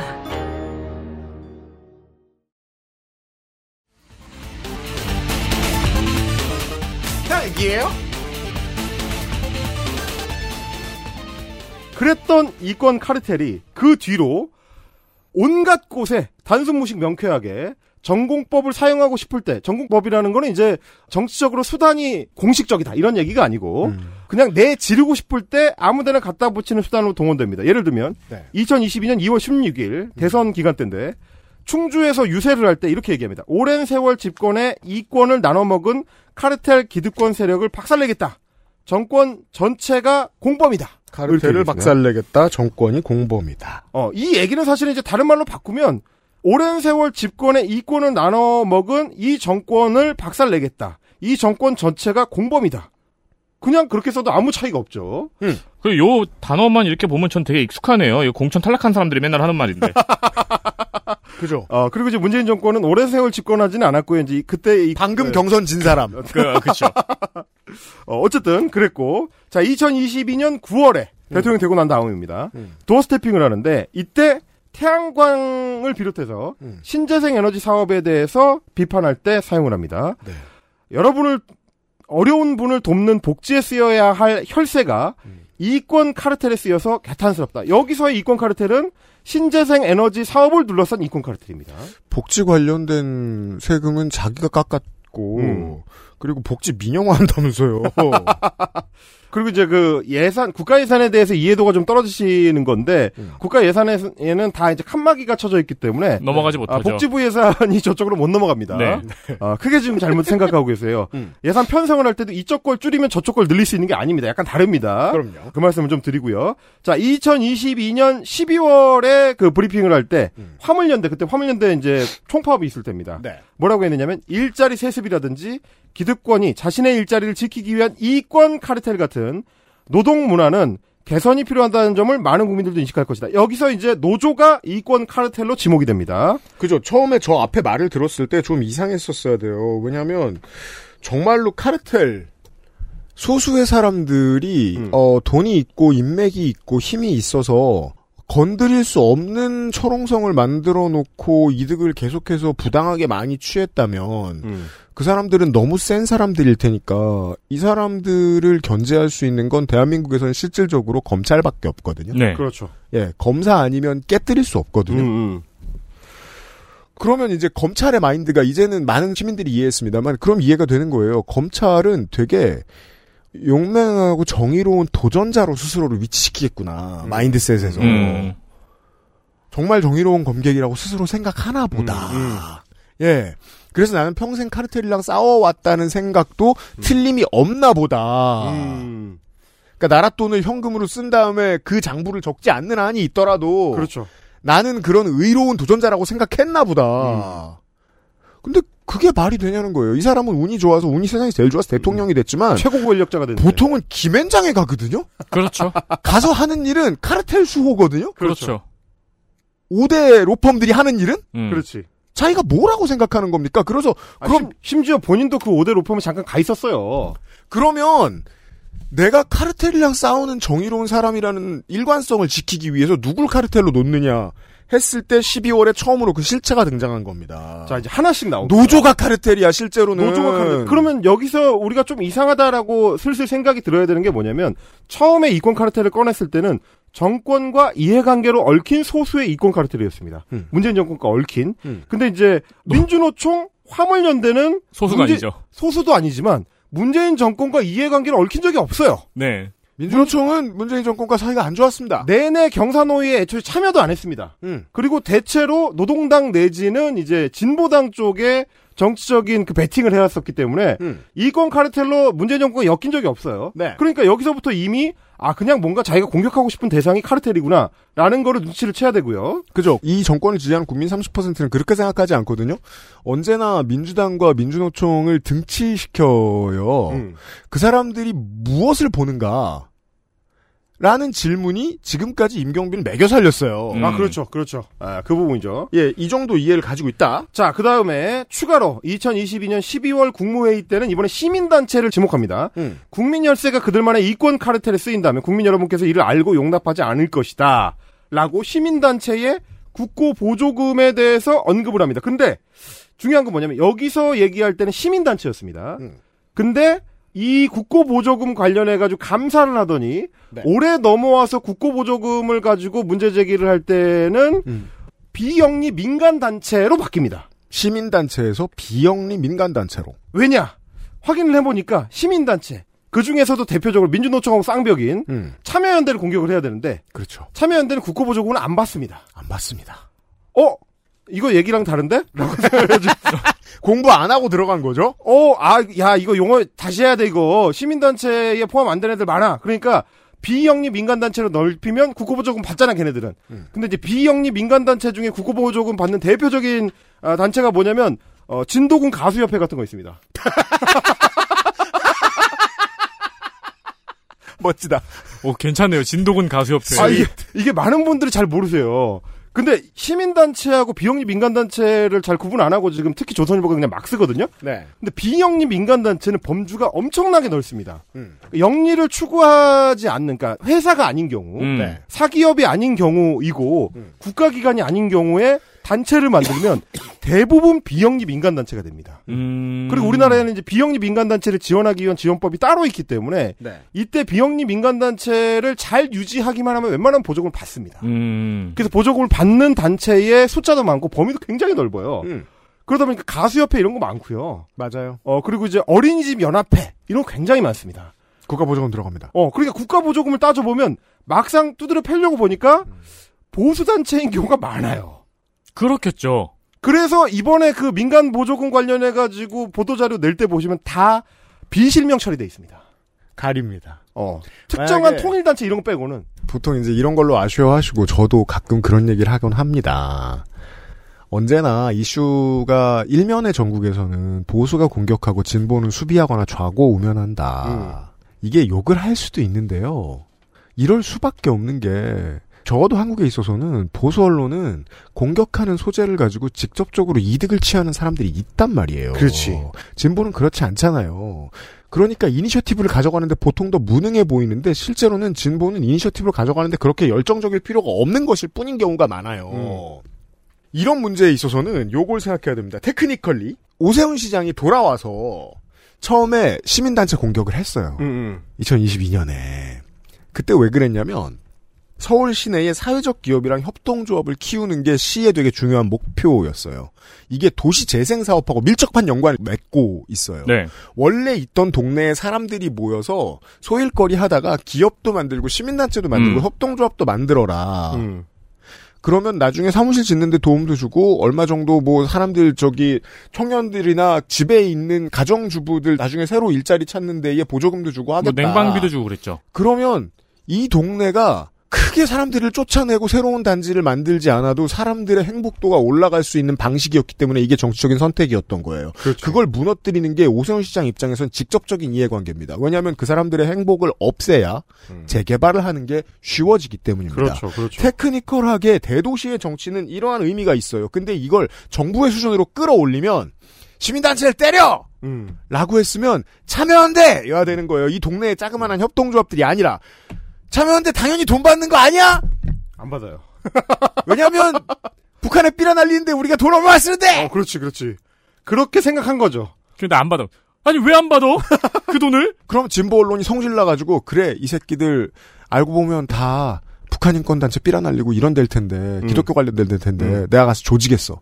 진보 언론은 그런 마인드가 안 됩니다. 그렇죠, 그렇죠. 그래서 안 밝혀줬을 뿐, 현 정부가 새 집어놓고 얘기 안 했죠? 그렇죠. 그럼 자기를 치고 나왔다는 얘기입니다. 예, 이게 이제 사실 노조 때릴 때도 비슷한 양상이 벌어지는데 처음에는 이제 회계장부 공개하라 뭐 감사하겠다라고 했을 때 민주노총을 조지려고 시작을 한 건데 뒤져봤더니 감사해 보면 계속 한국노총 쪽만 나와가지고 그렇죠. 건설 노조 뭐 이런데 대부분 이제 그런 식으로 튀어나오는 것들이라서 곤란해지는 이것도 비슷한 패턴이 이제 국고보조금에서 발생을 했습니다. 그러고 나서 올해 3월 8일에 국민의힘 전당대회가 가지고 축사를 합니다. 그때 이렇게 얘기하죠. 과거의 낡은 이념에 기반한 정책. 자, 이제는 정책도 카르텔로 지목을 합니다. 정책이 어떻게 카르텔이 될 수 있는 건지 모르겠지만 네. 과거의 낡은 이념에 기반한 정책. 기득권 카르텔의 부당한 지대 추구를 방치하고서는 한치 앞에 미래도 꿈꿀 수 없는 게 우리 현실이다. 네. 자, 기득권 카르텔의 부당한 지대 추구. 음. 사시만 패스하면 검사가 된 뒤에 잘 먹고 잘 사는 법조인들. 기득권 카르텔의 부당한 지대 추구 아닙니까? 여기서의 지대란 이제 그 서울 양평강 고속도로 종점에 땅값을 말하는 아, 그 거죠. 땅값, 땅값. 원래 차지하는 부당한 지대 추구. 아, 부당한 지대 추구. 지대 올랐다. 자, 요런 거. 네. 근데 이제 여기서부터는 이제 정책과 특정 정당 소속원들을 이제 가리키기 시작하고 음. 네. 2023년 5월 국무회의 때는 음. 3대 개혁을 얘기합니다. 3대 개혁. 어, 교육 개혁, 뭐 노동 개혁, 그 연금 개혁 뭐 이런 건데 그렇죠. 음. 3대 개혁은 더 이상 미룰 수 없고 미뤄서도 안 된다. 개혁은 언제나 이권 카르텔의 저항에 직면하지만 국민의 이익을 위해 좌고우면하지 않겠다라고 3대 개혁을 이권 카르텔과 연결시킵니다. 대통령의 말은 힘이 있습니다. 음. 그 자체로 법적 지시이기도 합니다. 아, 그래서 이 3대 개혁을 이야기해놨고, 이권 카르텔이라는 말을 한 문장에 등치시켜놨잖아요? 음. 그러면 대통령실에 있는 사람들과 여당에 있는 사람들은 기본적으로 이걸 생각합니다. 어, 그럼 3대 개혁에 방해가 되는 이권 카르텔을 만들어내서 걔네들을 조지는 걸 보여줘야 되는데. 그렇죠, 그렇죠. 왜냐하면 조지는 거에서 대통령이 된 사람이니까. 음, 음. 그래서 현우진을 넣고 어. 음. 민주노총을 넣고 그렇죠, 그렇죠. 이렇게 되는 거죠. 아 근데 이제 제가 봤을 때는 5월까지만 하더라도 공무원들이 그걸 눈치채지 못했습니다. 그렇죠. 아, 왜냐하면 3대 개혁, 연금 개혁, 교육 개혁 그리고 노동 개혁이니까 아 그때 계속 노조 때리고 있었으니까 음. 노조를 지목하셨나 보다. 그렇죠, 그렇죠. 그, 그 뒤로도 노조를 계속 때렸습니다. 그러니까 설마 교육부에서 앉아서 생각합니다. 막 전투가 일어나고 막 어. 사람 피가 튀기고 이러는데 아 우리는 아니야. 아, 뭐 저기서 저러고 있구만. 그래서 사실 우리는 학교 하고 이제 모의고사 잘 내고 네, 그러다가 1, 2급들이 다 날아갑니다. 어, 수능 준비하면 되고 이렇게 생각하고 있었어요. 카르텔이라는 말도 약간 공무원이나 뭐 언론에서는 약간 공기 같은 말이기도 하고. 맞아요, 맞아요. 네, 그리고 여기까지는 우리가 생각하는 전통적인 보수의 패턴이었어요. 그래요? 어, 그렇죠, 그렇죠. 여기까지는. 음. 여기까지는. 네. 그럴 수 있어. 그렇죠. 여기까지. 그럴 수 있어. 왜냐면 노조, 뭐 시민단체. 어, 국민의힘이니까. 아 그래 늘 그래 왔으니까. 정권 6월이 잡을 때마다 옵니다. 그런데 6월 분기점이 오죠. 갑자기 느와르가 돼요. 우리가 생각하지 못했던 방향으로 이게 튑니다. 교육부 공무원들 아무도 생각하지 못했던 방향으로 이게 튀는 거죠. 갑자기 덤태기를 수능이 씁니다. 음. 어? 교육개혁이 타격이 씌었어? 라고 아무도 생각하지 못했을 음. 때, 교육 당국과 사교육 산업은 한편이란 말인가. 그렇죠. 아, 교육 당국과 사교육 산업이 카르텔이다. 음. 생전 처음 듣는 말인 거죠. 그렇습니다. 생전 처음 듣는 말이 나옵니다. 저는 너무 깜짝 놀라서 처음에는 교육 카르텔이라고 사교육 카르텔이라고 얘기를 하길래 뭘 떠올리면 제가 그래도 나름대로 이제 교육대학원에서 교육행정을 공부를 했는데 네. 음. 그때 교육부 국장급들이 보통 이제 거기 이제 강연하러 이제 강사로 오거든요. 음. 네. 은퇴 준비를 하느라고. 음. 그 양반들이 와서 이제 이- 뭐 별별 썰을 다 풀어주는데 음. 뭐 자기들도 이제 새 교육부 장관이 오면 한 6개월 정도 밖으로 돌린다. 음. 아, 그럼 이제 대학 뭐 어디 이제 지방에 있는 그 거점 대학들 한 바퀴 돌고 나면 음. 대충 이제 퇴직할 때 된다. 뭐 이런 얘기 뭐 해주고 음. 그러면서 그때 그 사람들이 꺼냈던 얘기가 소위 교피아였습니다. 교피야. 교피아라는 아. 말은 뭐 좀 들어보셨을 거예요. 네. 이게 뭐냐 교육부의 고위 공무원들이 그 모피아랑 굉장히 유사한데 음. 혹은 이제 한전피아랑 비슷해요. 네. 거기 출신의 이 교육부 출신의 고위 공직자들이 각 대학의 전략부총장으로 가는 경우, 뺑뺑이 도는 거군요. 행정부총장으로 가는 경우. 음. 그러니까 말하자면 퇴직하고 좋은 자리 찾아가는 겁니다. 음, 보훈 인사. 음. 네, 보훈 인사죠. 그러면 그 대학교에 가서 이 로비스트가 되는 그렇죠. 그런 게 이제 보통 이제 교피아라고 할 때 그 패턴이었는데 음, 음. 저는 당연히 그걸 거라고 생각했는데 그죠. 그런 건 있으니까. 이미 있으니까 그리고 모두가 인지하고 있고 그런 사회적 합의가 끝나 있고 교육부도 알고 있으니까 게다가 그런 사람들의 상당수는 교육 재단을 가지고 있는 집안의 자제들과 연결되어 있고 그 자제들 중 상당수는 국민의힘 국회의원이에요. 그렇죠. 어. 그래, 드디어 재산을 도려내는구나. 야 자해를 시작했다. 이것이 이것이 개혁이구나. 장재원 죽었다. 나경원은 이미 죽었고. 아, 장전 동의됩니다. 네. 하여튼 요런 생각을 했는데 왜냐면 우리의 상상력이라는 것은 어쨌든 본인들이 경험한 한계 내에서만 이루어지기 때문에 당연히 그 생각을 했죠. 음. 갑자기 현우진을 때릴 줄은 정말 아무도 생각하지 못했어요. 그렇죠. 자, 정말 깜짝 놀랐습니다. 이준석도 놀라고 나도 놀랐습니다. 네. 박근혜도 놀랐을 거예요. 사학법 할 때 촛불 집회 했으니까 박근혜는. 음. 어, 그런 정도로 모두가 깜짝 놀라는 방향으로 아, 이권 카르텔이라는 용어의 용례가 우리가 일반적으로 생각하는 조합이 아닐 수도 있구나. 민정당계 정당의 전통적인 교육과는 다른 것들은 늘 바람에 따라 움직이지만 단 한 가지만은 일관되게 지키거든요. 사학 이익 수호. 그렇죠. 그것과 아무런 상관이 없는 곳에서 갑자기 튀었습니다. 그러니까 여기서부터는 우리가 그동안 알던 보수의 패턴이 아닌 거예요. 어, 아니에요. 아니죠. 왜냐하면 소위 이제 사교육 업계라고 칭할 때는 우리가 흔히 그냥 약칭 대치동이거든요. 네. 그 자체로 대치동. 그러면 대치동의 상징성이란 무엇이냐? 서초, 강남, 송파 아니겠습니까? 음. 서울의 강남, 그 중에 허브, 서초. 음. 아, 어, 서초구 대치동이니까. 그리고 그것은 곧 대치동 학원가가 대치동의 땅값과 직접 연동이 돼 있는 그들의 지대 추구에 있어서 핵심 사안. 그렇죠. 표밭. 표밭이자 곧 자산. 음. 사람들은 다양하게 해석하는데 저는 강남 집값의 한 40% 정도가 대치동 학원가의 가치라고 생각해요. 네. 딱 그 정도의 가중치를 줘야 맞아요. 목동과 중계동이 설명되거든요. 그렇죠. 왜냐하면 학원 강사들이 옮겨가면 지대도 같이 옮겨가야 되는데 강남에서 빠져나간다고 그렇게 되진 않거든요. 음. 강남이 가지고 있는 기본적 어드밴티지가 있고 거기에 얹어진 대치동이라는 프리미엄이 너무 클 뿐이에요. 그렇죠, 그렇죠. 근데 그렇다고 해도 집값의 40%는 된다니까. 음. 마 아파트를 재개발해서 50억에 팔면 그 중에 20억은 대치동 학원가 때문이라고. 그렇습니다. 그걸 버려? 그러니까 이 질문은 간단하죠. 보통 이제 지방선거 같은 거 할 때 그런 얘기합니다. 목동이랑 강남에 악의 축이 있어서 음. 경상도랑 강원도를 조종하고 있는 것 같은 그림이 나와요. 이게 차트 결과 차트 보면 색깔별로 아, 그렇죠, 그렇게 그렇죠, 보면 그렇죠. 네. 그럼 그 헤드쿼터를 지금 날려버리겠다는 거 아니야. 그렇죠. 강남 송파 서초를 날려버리겠다는 거 아니야. 지금 학원가를 들쑤셔서. 제가 깜짝 놀란 게 그거였습니다. 만약에 대치동 학원가가 날아가게 되면 표밭의 민심은 어디로 갈 것인가의 문제거든요. 음. 이게 왜냐면 정책적으로 보면 이런 겁니다. 대치동의 집값을 떠받치는 거는 대치동의 전세 가격인데 음. 대치동의 전세 가격은 어디서부터 오는가? 물론 이제 직주 접근성도 좋고 뭐 여러 가지가 있겠습니다만 그럼에도 불구하고 대치동 학원가에 대한 접근성인 것이고 음. 대치동 학원가에 아이를 보내기 위해서 상당수의 학부형들이 학부모들이 10대가 되면 대치동에 전세를 얻습니다. 네. 그리고 그 높은 전세 가격이 곧 대치동의 높은 집값을 떠받치는 건데 음. 축을 무너뜨리면 무너지는 거거든요, 그게. 네. 그럼 이거 이렇게 막 때려도 되는 건가? 라는 의문을 모든 국민의힘 국회의원들이 갖고 있습니다. 그래서 혼자 이걸 고민하다가 그런 생각도 했어요. 음. 학원가 집값의 국면이 약간 변한 게 인강 때문이잖아요. 인강 때문이죠. 부동산의 영향을 받자는 인강. 음. 그게 싫은가? 아, 그거일 수도 있겠지만, 일단은 제가 파악한 윤석열이라는 인물은 굉장히 즉흥적이고, 숙취성이 강한 사람이기 때문에, 이거, 여기서 이제 숙취라는 건 이제 주치와 연동되는 그 숙취입니다.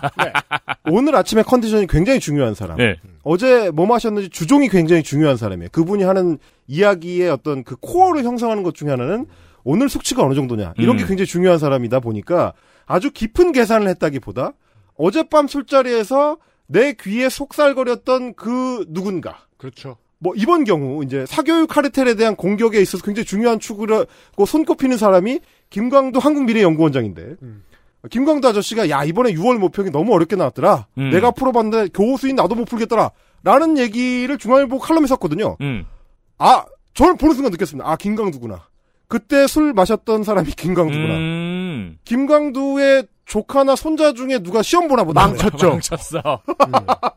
그런 생각을 했거든요. 그 즉흥성일 수가 있는데 이제 문제는 워낙 대통령적 제왕이다 보니까 말을 던지고 나면 그 말을 합리화하기 위해서 사람들이 이제 살을 붙이게 되는 겁니다. 음. 정권의 인사들이 사후 커버. 어, 사후 커버를 하게 돼요. 실제로 그래서 사교육 카리타를 던졌을 때만 하더라도 그 유명한 킬라문항이라는 단어가 안 나왔습니다. 네, 안 나왔죠.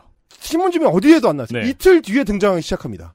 그러니까 후닥닥 후닥닥 찾아본 거예요. 만든 거죠. 온갖 것들을 뒤져가지고 음. 야 이씨 이거 어떡하지 이거 카르텔이랑 연결시킬 수 있는 게 뭐가 있냐? 어? 어 엊그제 봤더니 시- 시사인의 어, 시대인재라는 그 학원이 나오던데 나 야 킬러 문항이다. 그래서 시사인이 또 깜짝 놀랍니다. 깜짝 아 우리는 지금 아 이거 정시가 잘못됐다고 지금 수능 시스템 개혁이 필요하다고 얘기하고 있었는데 갑자기 시대인재가 두들겨 맞는 상황이 됐어요. 음. 그랬더니 이제 저같이 이제 여의도를 어슬렁거리면서 온갖 정보를 긁어들이는 이제 scavenger들 음. 왜 시대인재냐? 네. 뭐 이거 모르시는 분들 많으시겠지만 강남 대치동 학원가의 주도권이 시대인재라는 학원으로 넘어갔다라는 얘기는 한 2, 3년 전부터 나오기 시작했어요. 그죠. 시장 one top입니다, 이제. 지금은 소위 이제 오프라인 학원가에서 one top입니다. 음. 게다가 성장세가 압도적이라서 메가스터디가 이제 심각하게 위협받고 있다는 얘기가 나오는 굉장히 유명한 사설 학원인데, 음. 근데 이제 그 시대 인재를 키운 게 소위 이제 킬러 문항이다. 음. 라는 것도 역시 학원가에서 공용으로 이제 그 합의된 그 음. 사안이죠. 왜냐하면 이제 킬러 문항에 대한 대응이 시대 인재 모의고사 제작 시스템에 가장 최적화돼 있다. 음. 그래서 이제 문제를 사들이는 방식으로 시대 인재가 이제 성장을 했는데 음. 소위 그 의대생 출신들 네. 혹은 뭐 문제 만드는데 특화된 사람들한테 300만 원, 400만 원 주고 한 문제를 사들여 가지고 음. 그걸로 조합한 모의고사로 적중률을 높여서 그죠. 킬러 문항에 대응했다. 한 등급을 올리려는 수만 명의 손님이 아니라 만점이 목표인 천 명이 손님인. 그렇습니다. 네. 그래서 그 1000명 중에서 500명이 의대를 의대를. 갑니다. 네. 이렇게 되는 시스템이었는데 그거는 이제 학원가에서 술렁술렁 하던 이슈였는데 음. 이게 갑자기 전국적인 이슈가 됐습니다. 그리고 여전히 많은 사람들이 대성학원이나 뭐 종로학원이나 메가스터디를 주목하지 시대인재를 주목하지 않을 때 네. 어, 저 같은 이제 스케빈저들은 정보의 바다를 헤매다가 시대인재의 대표의 아내와 만납니다. 그렇죠. 어, 무슨 게임 하세요? 이렇게 막 que- quest 한다든지 그렇게 만나세요? 모르는 분들 많은데 심지어 내가 아는 사람이야. 그죠? 왜냐하면 임용빈은 압니다. 어, 개인적으로. J, JTBC 기자거든요. 음. 어, JTBC 기자인데 JTBC 때도 유명했어요. 이분이 소위 이제 양갓집 규수 네. 출신의 굉장히 뭐 열심히 하는 기자고 뭐 훌륭한 기자 정신을 갖고 있는 기자지만 어, 그럼에도 불구하고 이제 그 소위 뭐랄까 귀족적 자제로 성장을 했기 때문에 사생활과 연관된 것과 관련해서 용산의 눈밖에 났다. 어. 라는 소문이 소문 아닌 소문. 어, 사실상 거의 이제 어, 픽스된 소문이 그죠. 이런 잡담이나 하면서 어. 그 대통령이 확인할 수 있는 상황에서 대통령이 있는 행사에서 본인의 마이바흐를 몰고 들어온 그런 네. 왜냐, 면 우리나라 대통령 의전 차량이 마이바흐기 때문에 네. 어, 용산 애들 같은 그렇게 짜시러운 애들은 그런 거에 예민해요. 그렇죠. 아니 VIP랑 같은 차를 타고 와? 음. 요거에 예민한 용산 참모들 혹은 제가 듣기로는 대통령 본인이 빡쳤다. 네. 라는 얘기가 있었습니다. 음. 그래서 늘상 시대 인재를 조질 타이밍만 노리고 있다. 음. 라는 얘기가 돌다가 그렇죠. 갑자기 이게 킬러 문항을 조지는 사학 이슈와 만난 거죠. 그죠. 저 미친 사람 누구야? 마이바흐에서 내린 사람. 어, 저 누구야? 뭐 이렇게 얘기 나누다가 시대인재네 아내라는데요? 시대인재가 뭔데? 어, 그렇지. 생전 처음 들어본 거죠. 그 인재들을 카르텔로 규정하겠어. 어, 그래서 지난주에 속보 뜰때 네. 메가스터디 뭐 긴급 세무조사 이런 거 나왔잖아요 한창. 그렇죠. 거기 아무도 모르게 시대인재가 쓱 들어가 있습니다. 네. 어, 요- 요런 거 주목하실 필요가 있지만 어쨌든 음. 이렇게 온갖 방향으로 카르텔을 낙인 찍는 거를 하다가 음. 대통령이 2023년 6월 말에 신임 차관들 음. 12명 차관을 임명하는데 5명을 대통령실 비서관으로 꽂아보낸 그렇죠. 개각을 했습니다, 나름.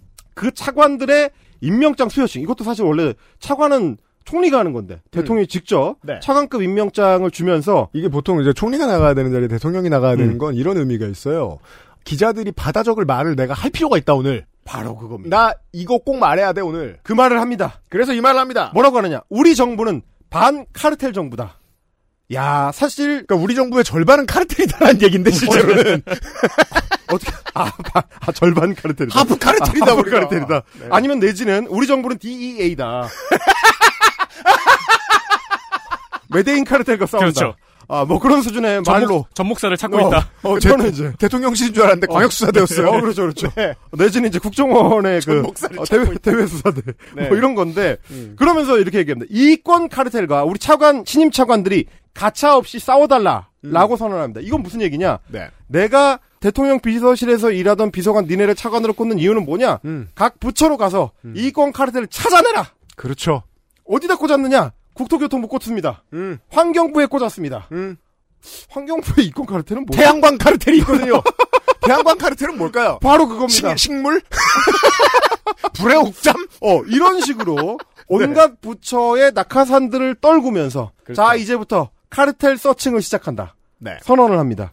자, 우리가 이야기했던 것들을 주워 담으면서 오늘 시간을 마무리를 해보겠습니다. 기자들 중에 책임감이 없으면, 아니, 책임감 없을 수 있죠. 쥐꼬리만한 월급에 계속 비정규직이면. 그러면 그냥 진중권이 한 말 주워 담는 걸로 밥벌이 하면 되잖아요. 그렇죠. 그게 어떻게 보면 경제 정의예요. 월급 160만 원 주고 하루에 10개씩 기사 쓰라 그러면 진중권 기사나 쓰겠어요. 저라도. 음. 최근에 그러면은 포탈이 또 주워 섬깁니다. 아, 그렇죠. 예. 최근에 진중권 씨가 했던 말 중에 기사로 올라온 게 이게 있었죠. 어, 이 정도일 줄 몰랐다. 후회스럽다. 자, 간단한 결론이 필요합니다. 거짓말입니다. 거짓말입니다. 진중권은 어. 알고 있었습니다. 알고 있었다는 사실을 저희가 헬마우스 코너를 통해서 말씀드린 적이 있습니다. 국민의 48%는 알고 있었습니다. 어떻게 정권을 잡으면 모든 정치를 수사하듯 할 거라는 걸 말이죠. 이번 6월에 신임 차관 임명장 수여식에서 그 서사가 완성됩니다. 우리의 정치는 수사뿐이다. 그렇죠. 라고 고백을 한 거예요. 그러면 수사하는 정치에 대한 수사학이 필요하니까 카르텔이란 단어를 앞으로 영원히 써야 할지도 모르겠습니다. 그렇습니다. 우리는 단어 설명을 드리면서 목요일 시간을 마무리 짓도록 하겠습니다. 사교육에 대한 잡담을 많이 했는데요. 너무 재밌어요. 이렇게 그 뜬금없이 정치에 끌려 들어왔을 때 한동안 중앙 정치와 무관하게 잘 진행되고 있다가 예를 들면 서울 양평강 고속도로처럼 네. 생각해보면 가장 상관없는 사람들이거든요. 음. 일타 강사들. 거기야말로 정글 중에 정글인 게 결국은 돈을 벌겠다는 집념, 책임감, 열정, 체력, 그렇죠. 사기치는 기술 등등. 그렇지. 순전히 자기 몸에서 끌어나오는 무언가로 승부를 봐서 돈을 버는 사람들이란 말이에요. 사실 보수의 가장 큰 간판들이에요. 예전에 저 녹음할 때 에트하고 저하고 그런 얘기 했었는데 내일 이 시간에 또 얘기하겠습니다만 아니 우리 때 앞선배들까지만 해도 데모하다 전과 그어지면 학원 가고 그랬어요. 음. 근데 이 시장의 특성이 뭔지 아십니까? 주 7일 하루 12시간 일을 해야 먹고 삽니다. 재종반은. 그렇게 안 하면 써주지도 않고요. 그것도 그리고 또 계속 점점 더 큰 거 해야 되고요. 녹화도 하러 다녀야 되고요. 12시간이 뭡니까? 15시간, 16시간 일합니다. 그러니까 남는 시간에 계속 명품을 사드리는 거예요. 돈을 쓸 시간이 없어서. 음. 그렇게 플로이드 메이웨더로 변해가거든요. 플로이드 메이웨더를 지금 빨갱이로 몰고 있는 중인 거예요. 그렇죠. 신기한 세상입니다. 왜 이렇게 많은 사람들이 카르텔이 되었는가? 카르텔이라는 단어에 집중해보는 이번 주 그것은 알기 싫답니다. 헬마우스와 함께 내일 이 시간에 돌아오겠습니다. 윤세민 네트워크 유승균 PD입니다. 감사합니다. 고맙습니다. XSFM입니다. I D W K 딸기예요?